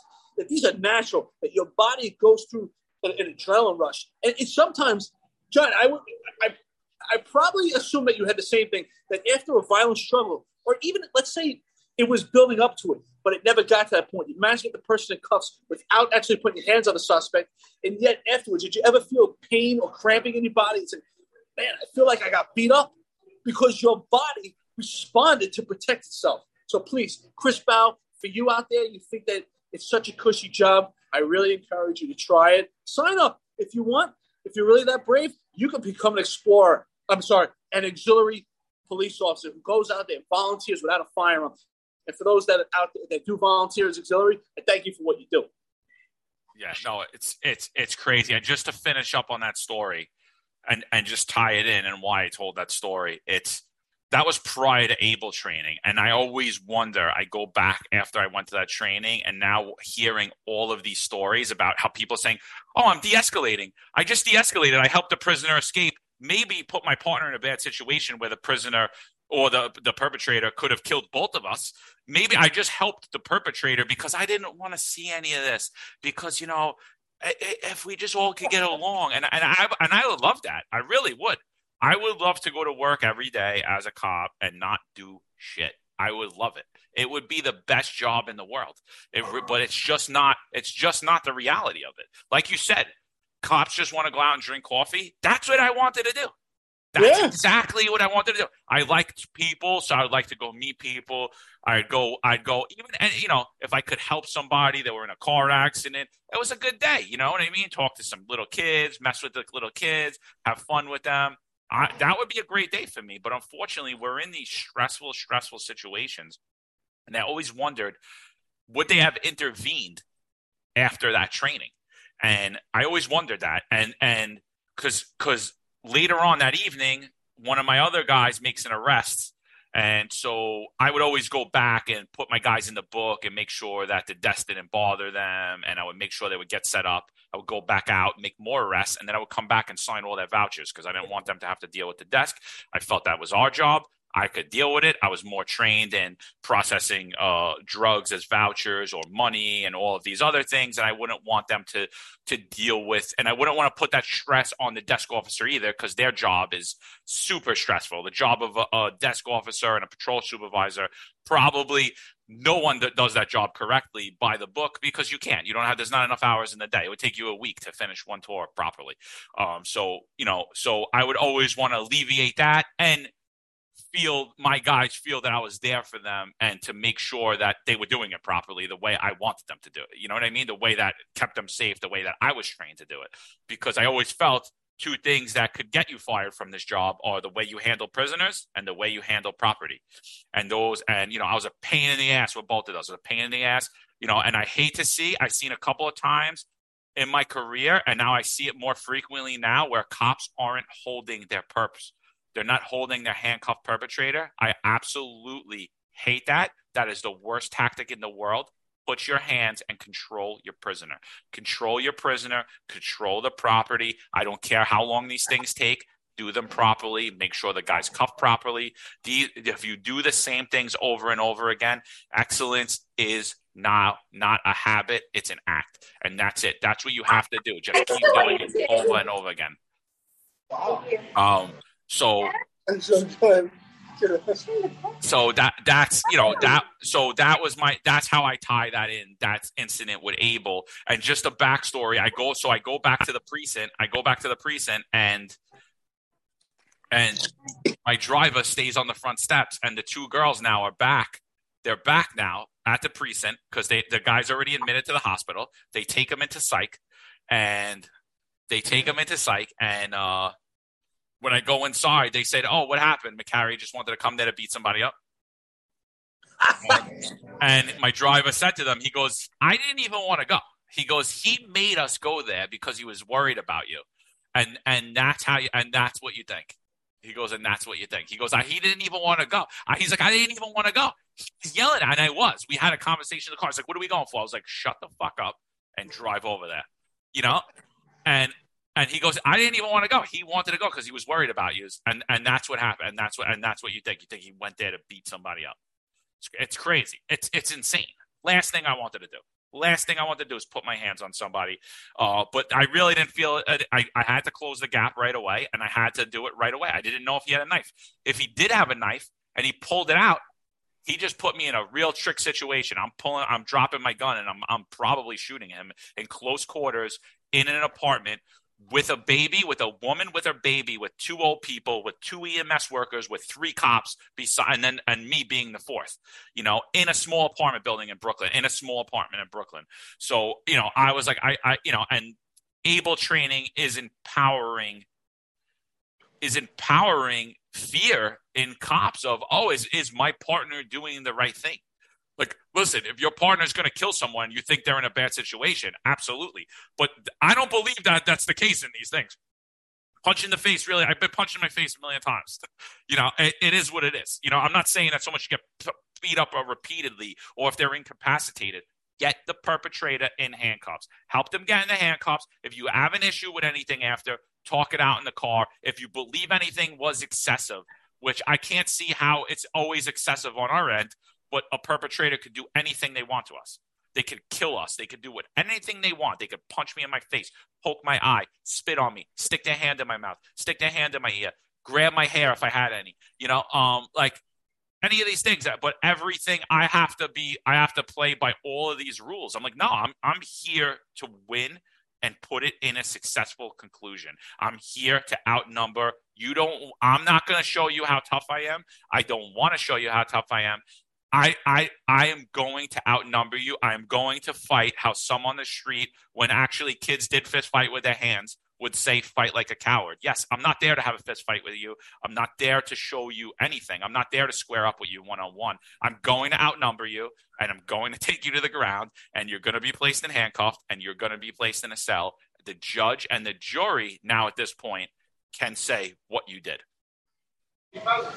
Dude, I, I, love what you're saying. It's so true. You know, I mean, we can even solidify and prove that even more.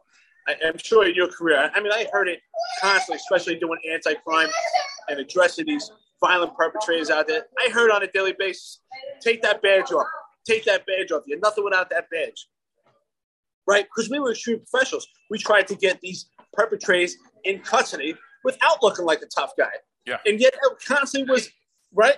I I was told numerous times, take that badge off. Nothing without that badge. And did I ever let my emotions get to me? Did I take that badge off and square up? And no. You know what? There were times I thought to myself, you know what? You're lucky. I used to say to myself, I used to think that you're lucky I got this badge on because it does protect you, right? It forces me to be a professional and to treat you in a professional manner. I'm not looking to have a one-on-one with you. You know, I'm not a thug. I'm a professional.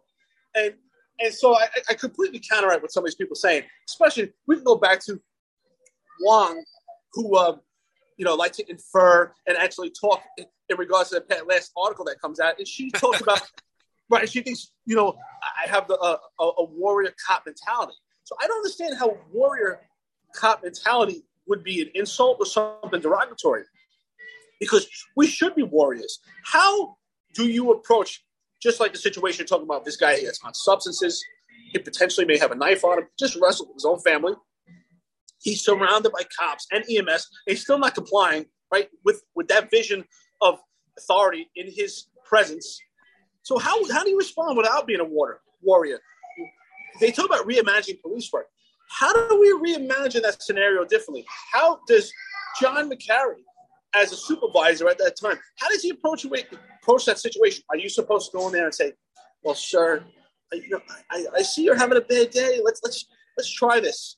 Well, you know what? He's far beyond that, and that clearly is not going to work. He already has his finger within inches of a cop's face. He's completely out of control.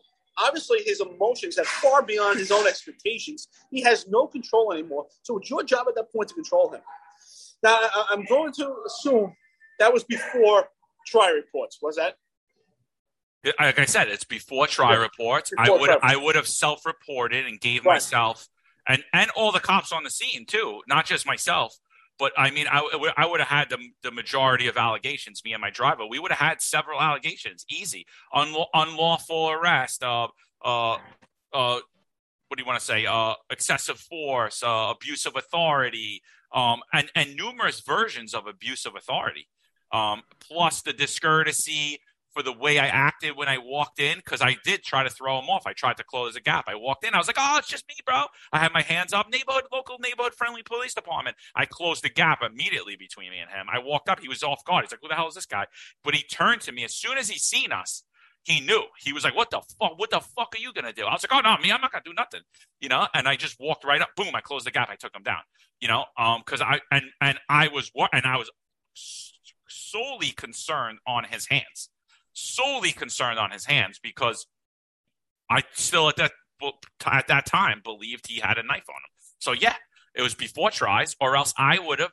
That would have been and that would have been one complaint, several allegations, and and now I'm in a room where the parents would have would have came to my they, they would have been witnesses for me and and and and substantiated basically my claims but the cops and the EMS workers would they would they substantiate my claims or would they be to my detriment you know, would they? I, I, I think at that moment in time, with that mentality, they were more of a threat to me than actually the kid is. Because I believe if I see him today, we won't have a problem. And because I've, I've encountered that this numerous times. I've encountered numerous times where I've locked someone up where they're in a drug psychosis state, and then and I fought with them, and then when I've encountered them on the street, they come up to me and apologize. I've encountered it numerous times, numerous times in my career. You know, numerous times in my career, I, I lived in Staten Island. I worked in Staten Island. I went and I, I policed in Brooklyn, where I grew up in Bensonhurst. I knew everyone that I dealt with. I knew the pieces of garbage. I knew the good kids. I knew the kids that got caught up in the drug game. I knew everybody. So I encountered people that I policed my whole career. We would go to the mall. I'd be with my wife and my kids. Guys would come over, groups. Yo, what's up, brother? How's everything? I miss you my wife would be like, "Who's that? You work with those guys?" I was like, "No, I I, I locked them up."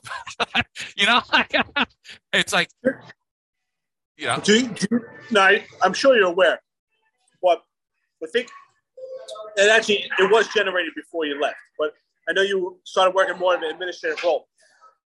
You, are you aware that? So initially, the TRI report, when it was developed, it was for the particular person of what type of action they take in uh, in force with um, with taking someone in custody. And so what that means, so for instance, let's say I'm trying to take someone in custody. Let's say you and I are trying to take someone in custody. Let's say I grapple his legs and you punch him to the face. So we would document. You would document you punch him to the face, and I would document that I grappled him. Now, at some point, because it's never enough for the police uh, police department, it's always about documentation, and let's get everyone involved in self-reporting they started. They came out with what's called an interaction report. Are you aware of that? It's with the TRI report. So the TRI report initially was a worksheet. It was on its own system. Yeah, yeah. But then, right.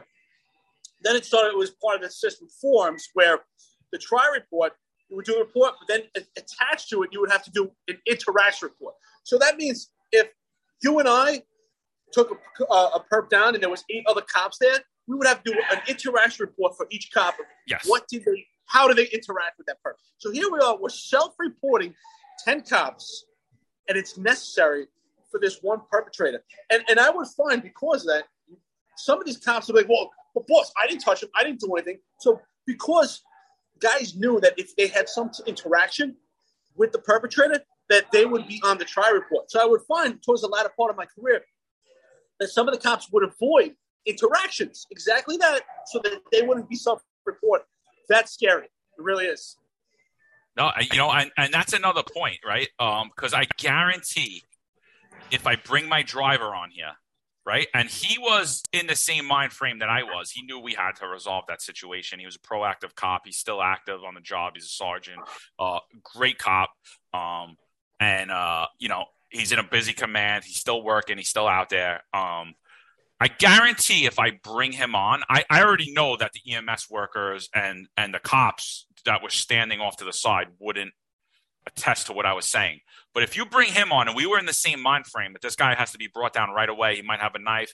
We saw it, we observed all the dangers that were going on. We knew imme- it, immediately he had to be placed in handcuffs, and he was in a, he was in a drug psychosis, um, and he potentially still had a butcher knife on him. Um, so we knew it immediately. Uh, but I guarantee if I brought him on here right now, he would tell you a slightly different version of what I just told you. And and and so now it comes into question who's telling the truth in this situation, right? Did, is he telling the truth or am I telling the truth? But guess what? the truth is different to all of us in that scene.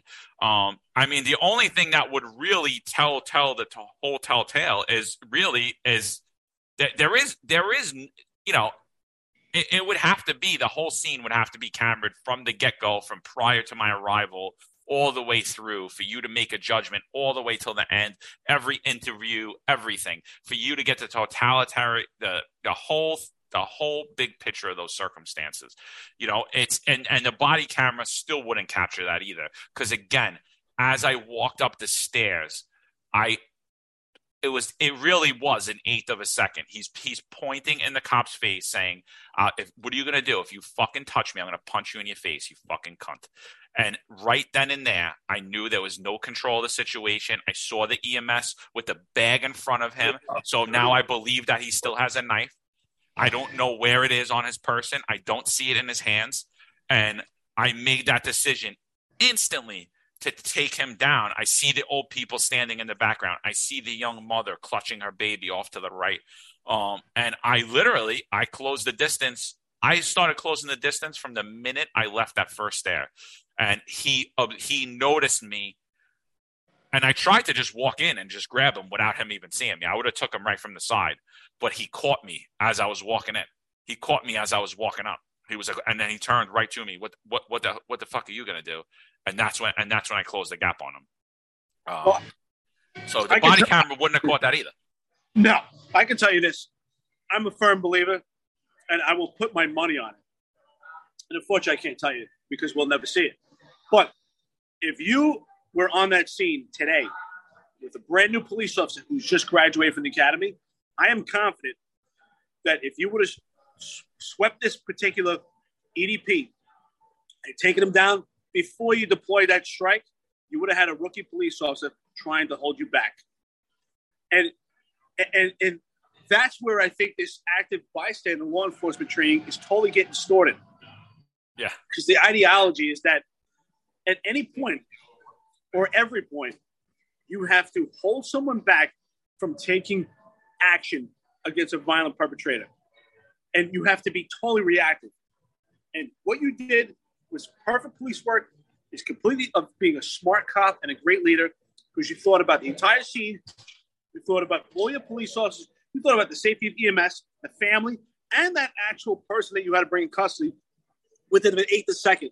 Sometimes we don't give ourselves enough credit, and you should give yourself credit because you processed, and you don't even know it. Probably if you sit and think about it now, you processed a thousand things in your mind, eighth of a second, and made a decision in a split second who we know Chris Bow couldn't make that decision, right? He got fooled.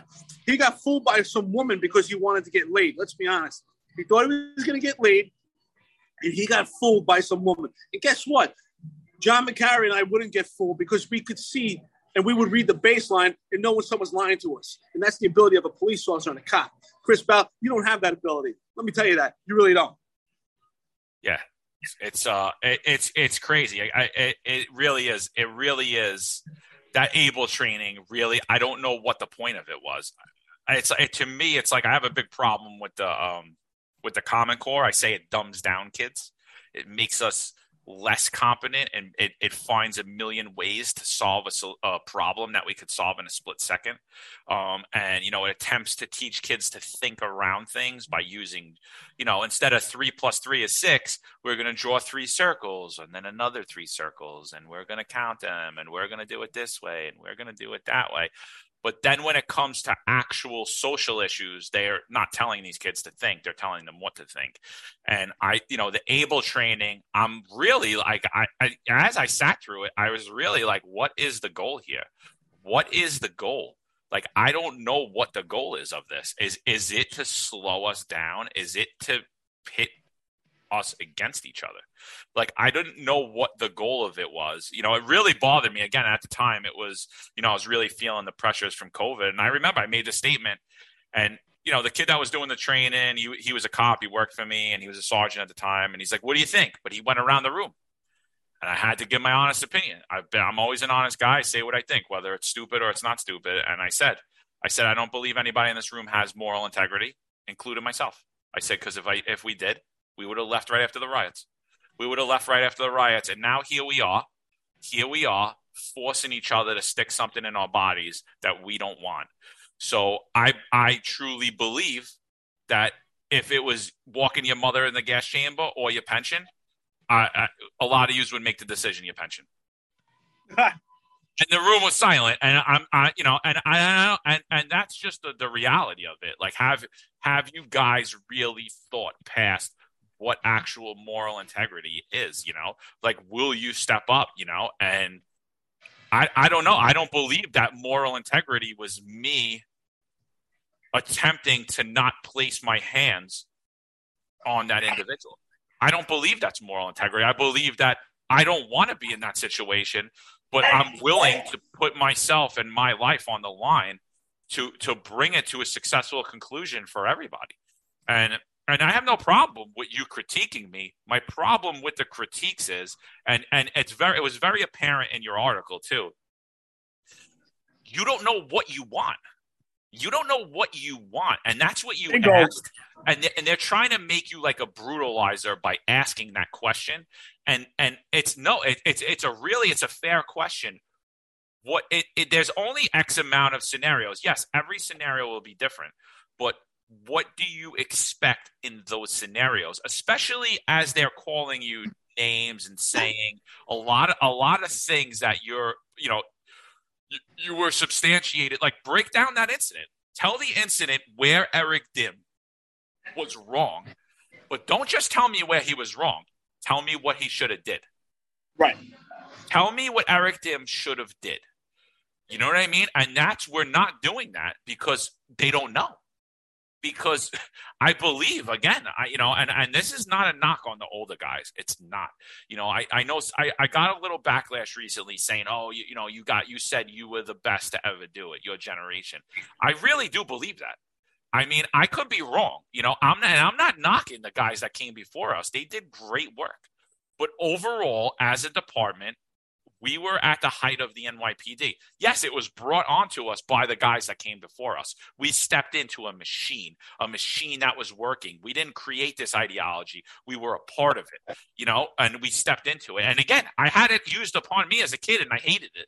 And then I became a cop and I was like, oh shit, this works. I matured. I got older. I was like, yeah, this is right. This is, this is, this is actually, and I still believe it. I still believe it. Um, uh, do, do, you mind if I, I talk about two other things? I've been getting beat up on social media.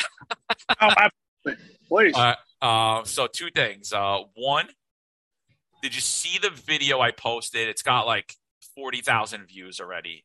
Um, the video Which I one? posted of what appears to be an NYPD traffic agent taking down oh these Zeldin signs. Oh, my God.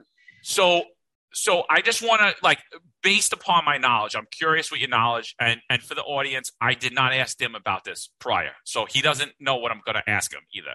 So based upon my knowledge, I know that we do not get involved in political activity as a police department. We we're at the polls that day, but where anything that really goes on, we're calling the duty captain, we're calling the Intelligence Bureau. We're calling the election board. We're writing a, a, letter to the police commissioner. We're notifying the Intelligence Bureau. We were not taking any action as far as anything that's alleged for uh, a violation of political activity. So, as far as I, I, and that's from my experience. So, and I could be wrong on that. So, that's why I want to ask you, Dim. Um, so, and I've been getting beat up a lot. And so, yes, I do believe that these Zeldin signs on public property are not allowed. However, I was never in my career, and I've never seen a cop do it, and I've never been asked to have anyone do it, to go take down political signs. They're all over New York City. They're at the polling sites that we sit at, and we don't enforce that. People are campaigning by the polling sites illegally when they're not supposed to, but we do not enforce that.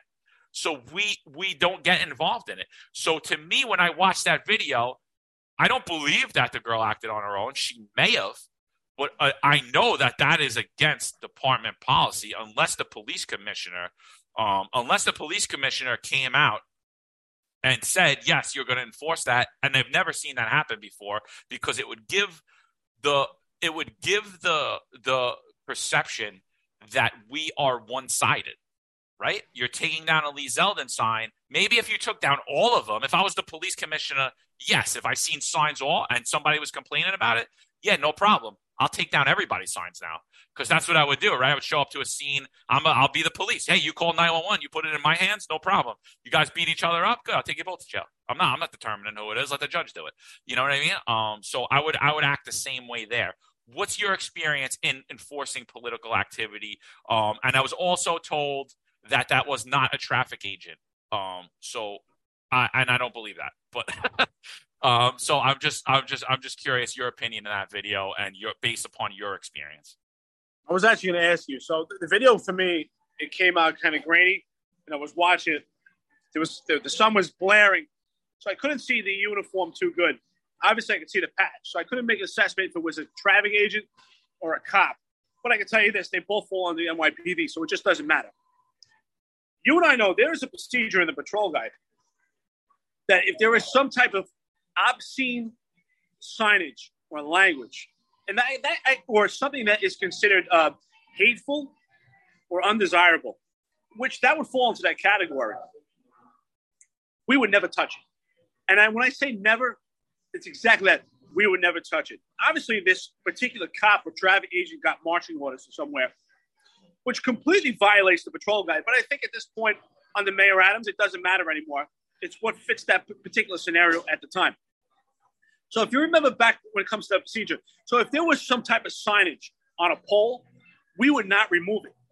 You have to call your supervisor. Your supervisor responds. And then the supervisor wouldn't remove it either. There's notifications and phone calls that have to be made to OEEO before any decision is made. There is a lot of legwork, a lot behind the scenes that would have to go down before that signage is actually pulled in that manner. But I will say, once it's pulled, it would go in a trash can. That's totally against the patrol guide of how we operate. That I, I'm I'm really surprised that I, I saw that. I never thought, thought I would see that in my career or post my career. If you remember back, when it comes to unlawful posting signs, you must call your supervisor, and even the supervisor will not touch it. So that is an, abomination. Well, I, I see, in my opinion, like watching it, I think that it fell under 21272, which is guidelines for uniform members of service conducting investigations into political activities. Like, so I think it fell under that. And, and all of that, I mean, basically, the, the, the end all be all of it, I'm not going to go through the whole order, but this is the end all be all of it. Date of effect effective immediately. No members of service shall engage in investigation of political activity uh, except through the Intelligence Bureau. Requests for investigation should be on a typed letterhead addressed to the commanding officer of the Intelligence Bureau. Where time is in the essence, the request must be made to the Criminal Intelligence Section. I'm not going to give the number for that. Um, in all cases, member of service shall concern shall abide by the direction of the Intelligence Bureau. Such investigations shall be conducted pursuant to the guidelines of the for investigations involving political activity. You know, falling under Handschu law and all that other stuff. I believe that those signs are political activity. And my other thing, and I had a couple of cops actually knock me on this. They said, "Well, that wasn't an investigation; those are just signs." I'm like, every thing that you do as a police officer, when the minute you before you even the minute you get a call, the minute you arrive at a scene, you are investigating. I don't know what you're talking about. If you're not investigating, you're a donkey. When you're walking around, you're waiting for your sergeant to get there to tell you what to do, you're useless. You're not a cop. You're a police officer paid. That's all you are. Like you are conducting an investigation from the moment you get there. So, yes, I believe when we're going to talk about political signs, yes, it is unlawful signs, but it falls on the political spectrum. I would never get involved in that. I don't believe it looks good. Actually, right now, as we speak, uh, Jason Rantz. Uh, he's actually he's actually asking me all these things right now. He's pretty big. He's on Tucker Carlson often. He's actually talking about it too. He's not beating me up. He was just asking. Um, so I, I, I actually watched them a few times, uh, but I was getting beat up about that. Um, the other thing I was getting beat up about is Laura Kavanagh, a 40 year old female um, worked under the last fire commissioner, Daniel Nigro. Um, she has just been appointed as the commissioner of the FDNY. I knew you were going to go into that. She has no experience fighting fires. Um, and I do believe, I do believe that if you are if, that there are people that could really fill in any role. I do. I do believe that.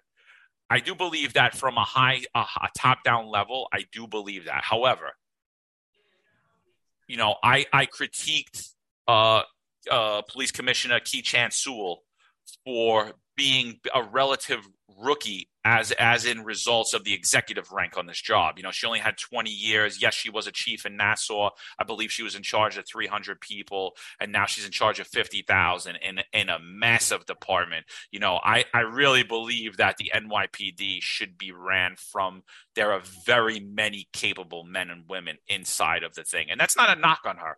Again, like I said, everything I've heard about her, she's a great lady, and that's not kissing her ass because I'll I'll tell you if I didn't hear it. I I truly heard that she's that she's awesome, both from Nassau and and the NYPD, from people both in.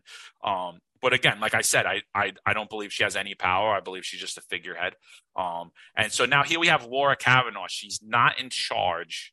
She was never for the fire. I mean, Keechant Sewell was a police officer by all means. She's been in these scenes. She could come on here and ramble stories just like we have, and we could break down those scenes, and she's been in there. She was a police officer. So if I'm to knock her, I'm, you know, I'm to knock. How the hell are you knowing what policy, what procedures, how they affect the men and the women that are going out into. Now, I don't understand firework, but I believe there's a lot of intricacies in it. I have a lot of friends that are firemen. They talk about they could look at a building and they'll tell me what year the building was built, that the materials it was built from, how fast it will burn, the toxins in each of those things, what to avoid. This is an institutional knowledge. And you're telling me there's people that have been on that job for 30, 40 years that couldn't fill that role. What do you think about that, Dan? Could should that if you were the mayor, would you possibly ever make an appointment like that? Absolutely not. Now, one thing I always, I know I always say this, but it's the truth. I hold the Marine Corps in high esteem. So I went to Officer Candidate School in the Marines. And then what you learn in the Marine Corps is if you're going to lead or be in charge of a particular unit, you do not have to be a master of that. You know, you you legitimately don't, but you do have to have fundamental and a foundational amount of knowledge so that you can actually use your resources.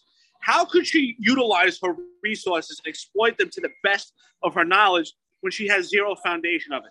So this is absolutely a farce. It's obviously for show. And here again, Mayor Adams just wants to be infamous. He wants to be the guy with the swagger. He wants to be the man that says, "Hey, I appointed the first female police commissioner, and now the first female commissioner for the fire department." Now, my cousin is a fireman, uh, and I tell you, I have nothing but respect. Exactly what you're saying. He does it all the time. He would look at a building and say, wow, the combustion of this, listen, the, if the fire department doesn't respond within four minutes, the amount of fire, he would always tell me, get rid of those candles. He would never let me have candles because candles are a big contributory factor to fires. But she has to have some fundamental knowledge. She may have leadership experience, she may have the ability to take charge, but she has no fundamental knowledge of a fire. And clearly, we know we have that fundamental knowledge of fires. Look, we lost a police officer, unfortunately, lost his life because of a fire because we don't have fundamental knowledge. They never trained us in anything about fires. So, where is her training?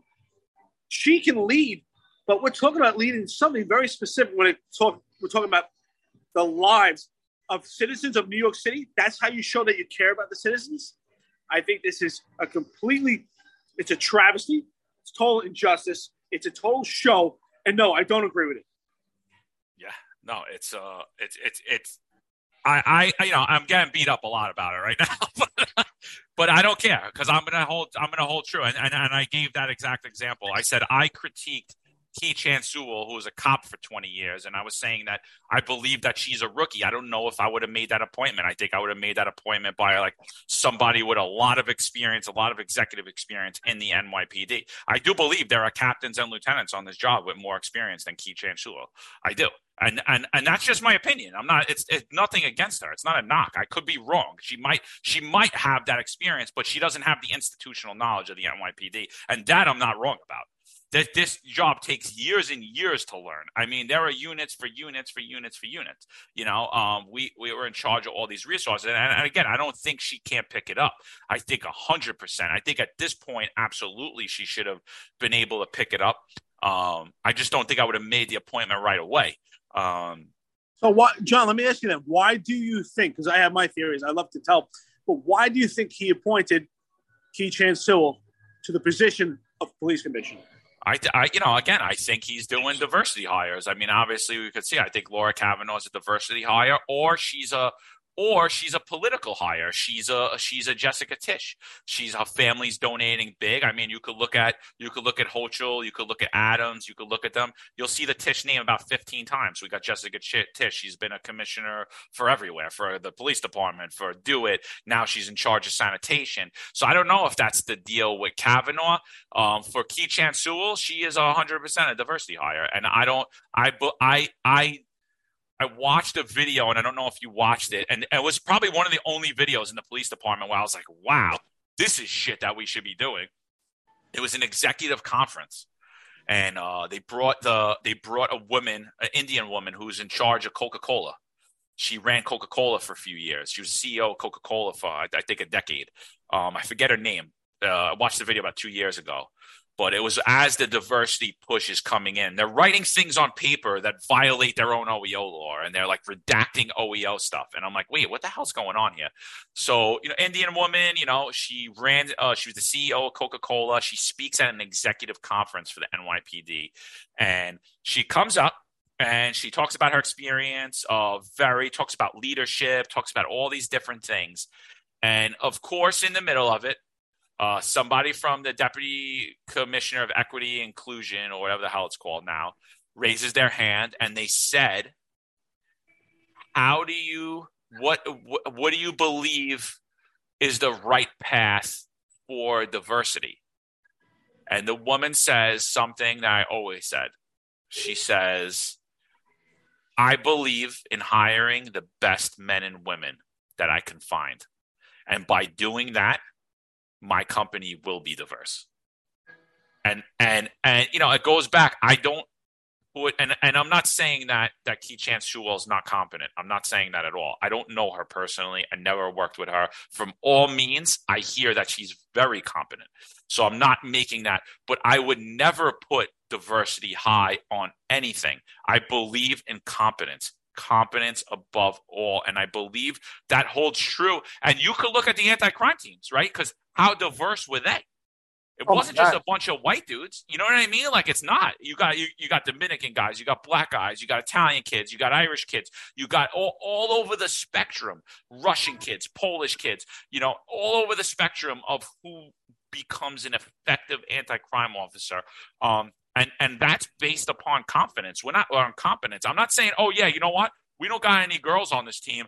Let's just put someone who's an idiot on this team. And I do believe that I want girls on the team for searches. I always wanted a girl that I could rely on to search females in areas that I don't want to search out on the street.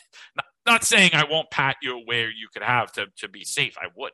But I to, to to bring down the perception of it, I would always like to have a girl to do searches on females. You know, and but I won't put someone in there just because they check a box. And I'm worried about that. You know what I mean? Because I'm not going to risk safety, and I, I, don't care. I don't care if you're flying the plane. If you're flying a plane, I'm flying in. I don't care what color your skin is. I don't care what you believe. I don't care who you sleep with at night. I don't care any of these things. When you're doing brain surgery on me. I don't care. And the NYPD is checking boxes, and the city of New York's checking boxes, and I don't believe it's the right thing to do.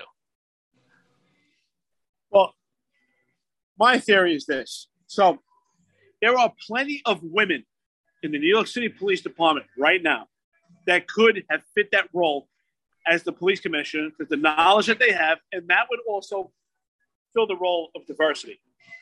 But I think for Mayor Adams, and for him, it was actually extremely intelligent tactic because here he fit the role for adversity. He hired a female black police commissioner, which fills several different adversarial types of diversity. But now and he also has someone with a police background, right? But he hired an outsider, and I don't mean to insult her by saying outsider, but someone that did not serve in the New York City Police Department. So here she's coming in, from what I hear, completely knowledgeable, confident, you know, but she still has a disadvantage, disadvantage, and a learning curve that she it's going to take her time to learn the culture and really the inner linings of the New York City Police Department. So she's going to ask less questions than, than an insider and be less combative. And she's going to be comfortable in her role as sitting back while Mayor Adams takes the helm and he has the opportunity to place police commissioner because she still has to work this time out to learn the inner linings of the job. So by the time that she learns the inner linings of the job, Mayor Adams may be on to his next election, or maybe he be on to his next role. So I think from his standpoint, it was a smart tactic. I have nothing bad to say about her. I don't know her well, but I think that was completely done strategically and on purpose. But I would also like to see him step away from the police department and just let her do the job and make her the police commissioner. You know, uh, you know, like put everything on her leave it alone. When the media has questions, I'm gonna I'm gonna refer to the police commissioner on that to answer. You know, um, let her run the department. I would like to see that. You know, I, uh, like I said, I you know I'm not I'm not sitting here trying to knock. I don't think I would have made the appointment, but he did, and let her let her run the job. Let's see what she's got. Like you know, I, I don't know. I know what Eric Adams got, and and and by all means, he's completely unqualified to be the police commissioner. Completely. Like I would never, you know, and, and, and it amazes me. It amazes me that all the guys that tried to fire him are now working for him or are supporters of him. It's like it's insane. I'm like, where is the integrity? Where is it? And I'm not saying we can't get along. I'm not saying because we disagree in the past we can't move forward past that. But not only did we disagree in the past, you're going against your own ideology. You're going against the things you see at the dinner table. You're going against the things you say to the men and women in the street. You're going to the, against the things you say to the men and the women in the police department. You're a liar. You're a phony. You know, I'm sorry. I can't. I could work for you if we have slight differences. These aren't slight differences. These are huge, huge differences. And, and yeah, but he's got swagger. He got, got swagger, swagger, dude. He's got swagger. Come on, cool he's dude. Got, he's got swagger. So yeah, no, I mean, that, you know, that's it. I, I, I think we got it right. We got eight. We went over Able training, went a little bit on the Matrix. Anything else you got today? No, I think that's good. I think that's good. I like it. All right, good. So you know, I just want to give another shout out to those big burly men used to jump out on on everybody in the cars, the jump out boys. Here's the boys. Um, and you know, I still love that article. We did uh the podcast on uh on about that article. I, I, definitely want to listen to it. I haven't had a chance to listen to it. Um, but uh, that's uh that that was a, that was that was an interesting article, man. It really was. Um, and you know, we're trying to bring some people on here. We're trying to get uh Black Lives Matter to come on. Um, they seem pretty interested into it, into coming on. Um, and we're gonna get a, a, bunch of, and we're gonna hear perspectives from everybody. You know, anybody, anybody retired out there, I'd love to have you on. Any active guys, um, I really don't want you to come on. You could come on if you got a big following, or even if you don't have a big following, but we could use your Twitter handle or whatever you you got on social media. But I'd rather you not. Um, I don't want to put anybody in a bad spot, but you know, if you guys, you know, all you guys, I know you're texting Dim. I get information from you guys all day long, so you know, keep it up. I appreciate you guys tuning in. You know, it's uh, uh, you know, it's it's just stuff that needs to be said. It really does. We got to we got to change the game. Yeah, please, uh, ladies and gentlemen, and not just police officers, to all my people out there in the public. 265 Police Live Series, we are the experts. We want you to listen to us. Just have an open mind. This is an opportunity for you to listen to police work in a manner you never heard before. This is the truth from boots on the ground. We're not sitting here, we're not giving you a particular angle. This is just totally off the cuff where we have an opportunity to evaluate different police related events, different articles about current events, what's related to right now, and for you to have an open mind and to actually hear the truth. I always say this there's a thousand ways to tell a lie, and one way to tell you the truth. We are going to give you the truth. And listen, like I said, for my police officers, for my cops out there, we don't want you to come on right now. I want to protect you. I don't want you getting hurt by the job. But I tell you what, we can be your voice. You can text John McCary. You can text myself. Reach us out by email on Twitter. If you want something to a topic to be brought up about, something spoken about, something that's related to you, we're here for you. We're here to stand up for you. We're here to fight for you. We're here to protect you. This is an opportunity for your voice to be heard vicariously through John and I. So please take that opportunity. Feel free. I'm always available to you. And guys, thank you for watching us and listening to us. We're going to keep this going, and we're here for you. And uh, honestly, having a great time doing it. Uh, thank you, thank you, Eric. Yeah. Uh, one thing I just want to end on because I, I just I've been getting hundreds of calls, and I'm sorry. I try to get back to you guys as soon as I can. I get a ton of messages on Instagram and Twitter. I just want to go over one thing. Um, if you're having a problem if right now you have a denial letter that stands, your exemptions were st- were denied. If right now you're having that, um, I really recommend you either contact Christina Martinez, you contact the Aaron Siri firm, you contact Jimmy Wagner, uh, or you contact Jim Mermigis. And I really do think you should file for an Article 78. You only have a four month window. And what an Article 78 does is overturn it's an appeal on the final appeal of the decision for the city because we clearly see that they're they follow none of the law and they follow no procedure and the city every time they go to court or they've been asked they can't articulate why they denied your religious beliefs because they can't they violated the law so these decisions have been winning they have been losing some if depending on the ideology of the judges, but the majority of judges have been granting these Article 78s. Um, I don't believe you need to file a TRO, which is a temporary restraining order, from them to stop enforcement of that right now but I would have that drawn up and ready to go should this decision get appealed. Um, so, so right now the job's saying they're not going to fire you. Um, I spoke to numerous people yesterday about it, but do me a favor, get that in writing. Get that in writing. I'm not a lawyer. This is not legal advice. This is John McCary speaking to you from my heart. Uh, this is not, you know, part of the show. This is just based on I've been the voice out there for a while on this. I've been in contact with all of these lawyers. Um, so so if you have that denial, do that. Get your temporary restraining order. Contact those women. For the men and women like myself who vested, um, or retired early because you were denied, you were legally denied, whatever it was, your medical, your religious. I still haven't found any lawyers that are willing to that are willing to pursue a case for the medical aspect of it. Like my myself, I submitted, I have natural immunity, I have more antibodies than people with shots, and they, the job wouldn't accept that. Um, so I haven't found a lawyer that's willing to dive deep dive into that. If anyone does, I would appreciate the help. I'm only one person. I I, I do a lot of other things just to support my family besides this. Um, and this doesn't even help me support my family. I'm just doing this as you know. I told Eric, and I I, I believe I spoke on it before. This is my therapy. Uh, it avoids my wife from wanting to kill me from talking about all this stuff and ranting. Um, so you know, please help me out if you could. If you get any information, please send it to me. Anything you could do to help.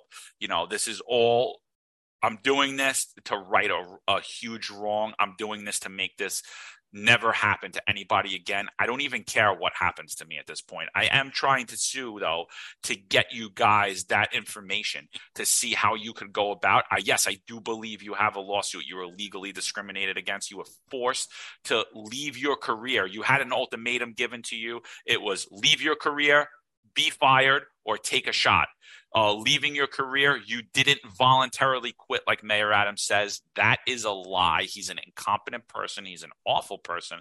Again, I believe these are crimes against humanity that he's going to have to answer for at some point.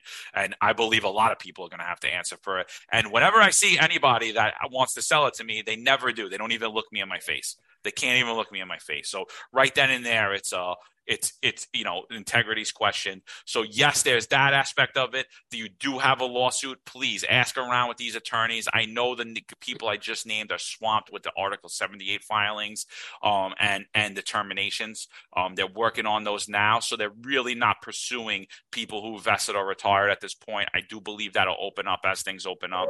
And for the last set of people that took the shot, that after they would deny their religious exemptions, yes, I do believe you have a case too. I don't know where to tell you to go for that though. So I appreciate it, Eric. Appreciate you giving me the time, and uh, yeah, thanks, guys. Thank you, guys. See you soon.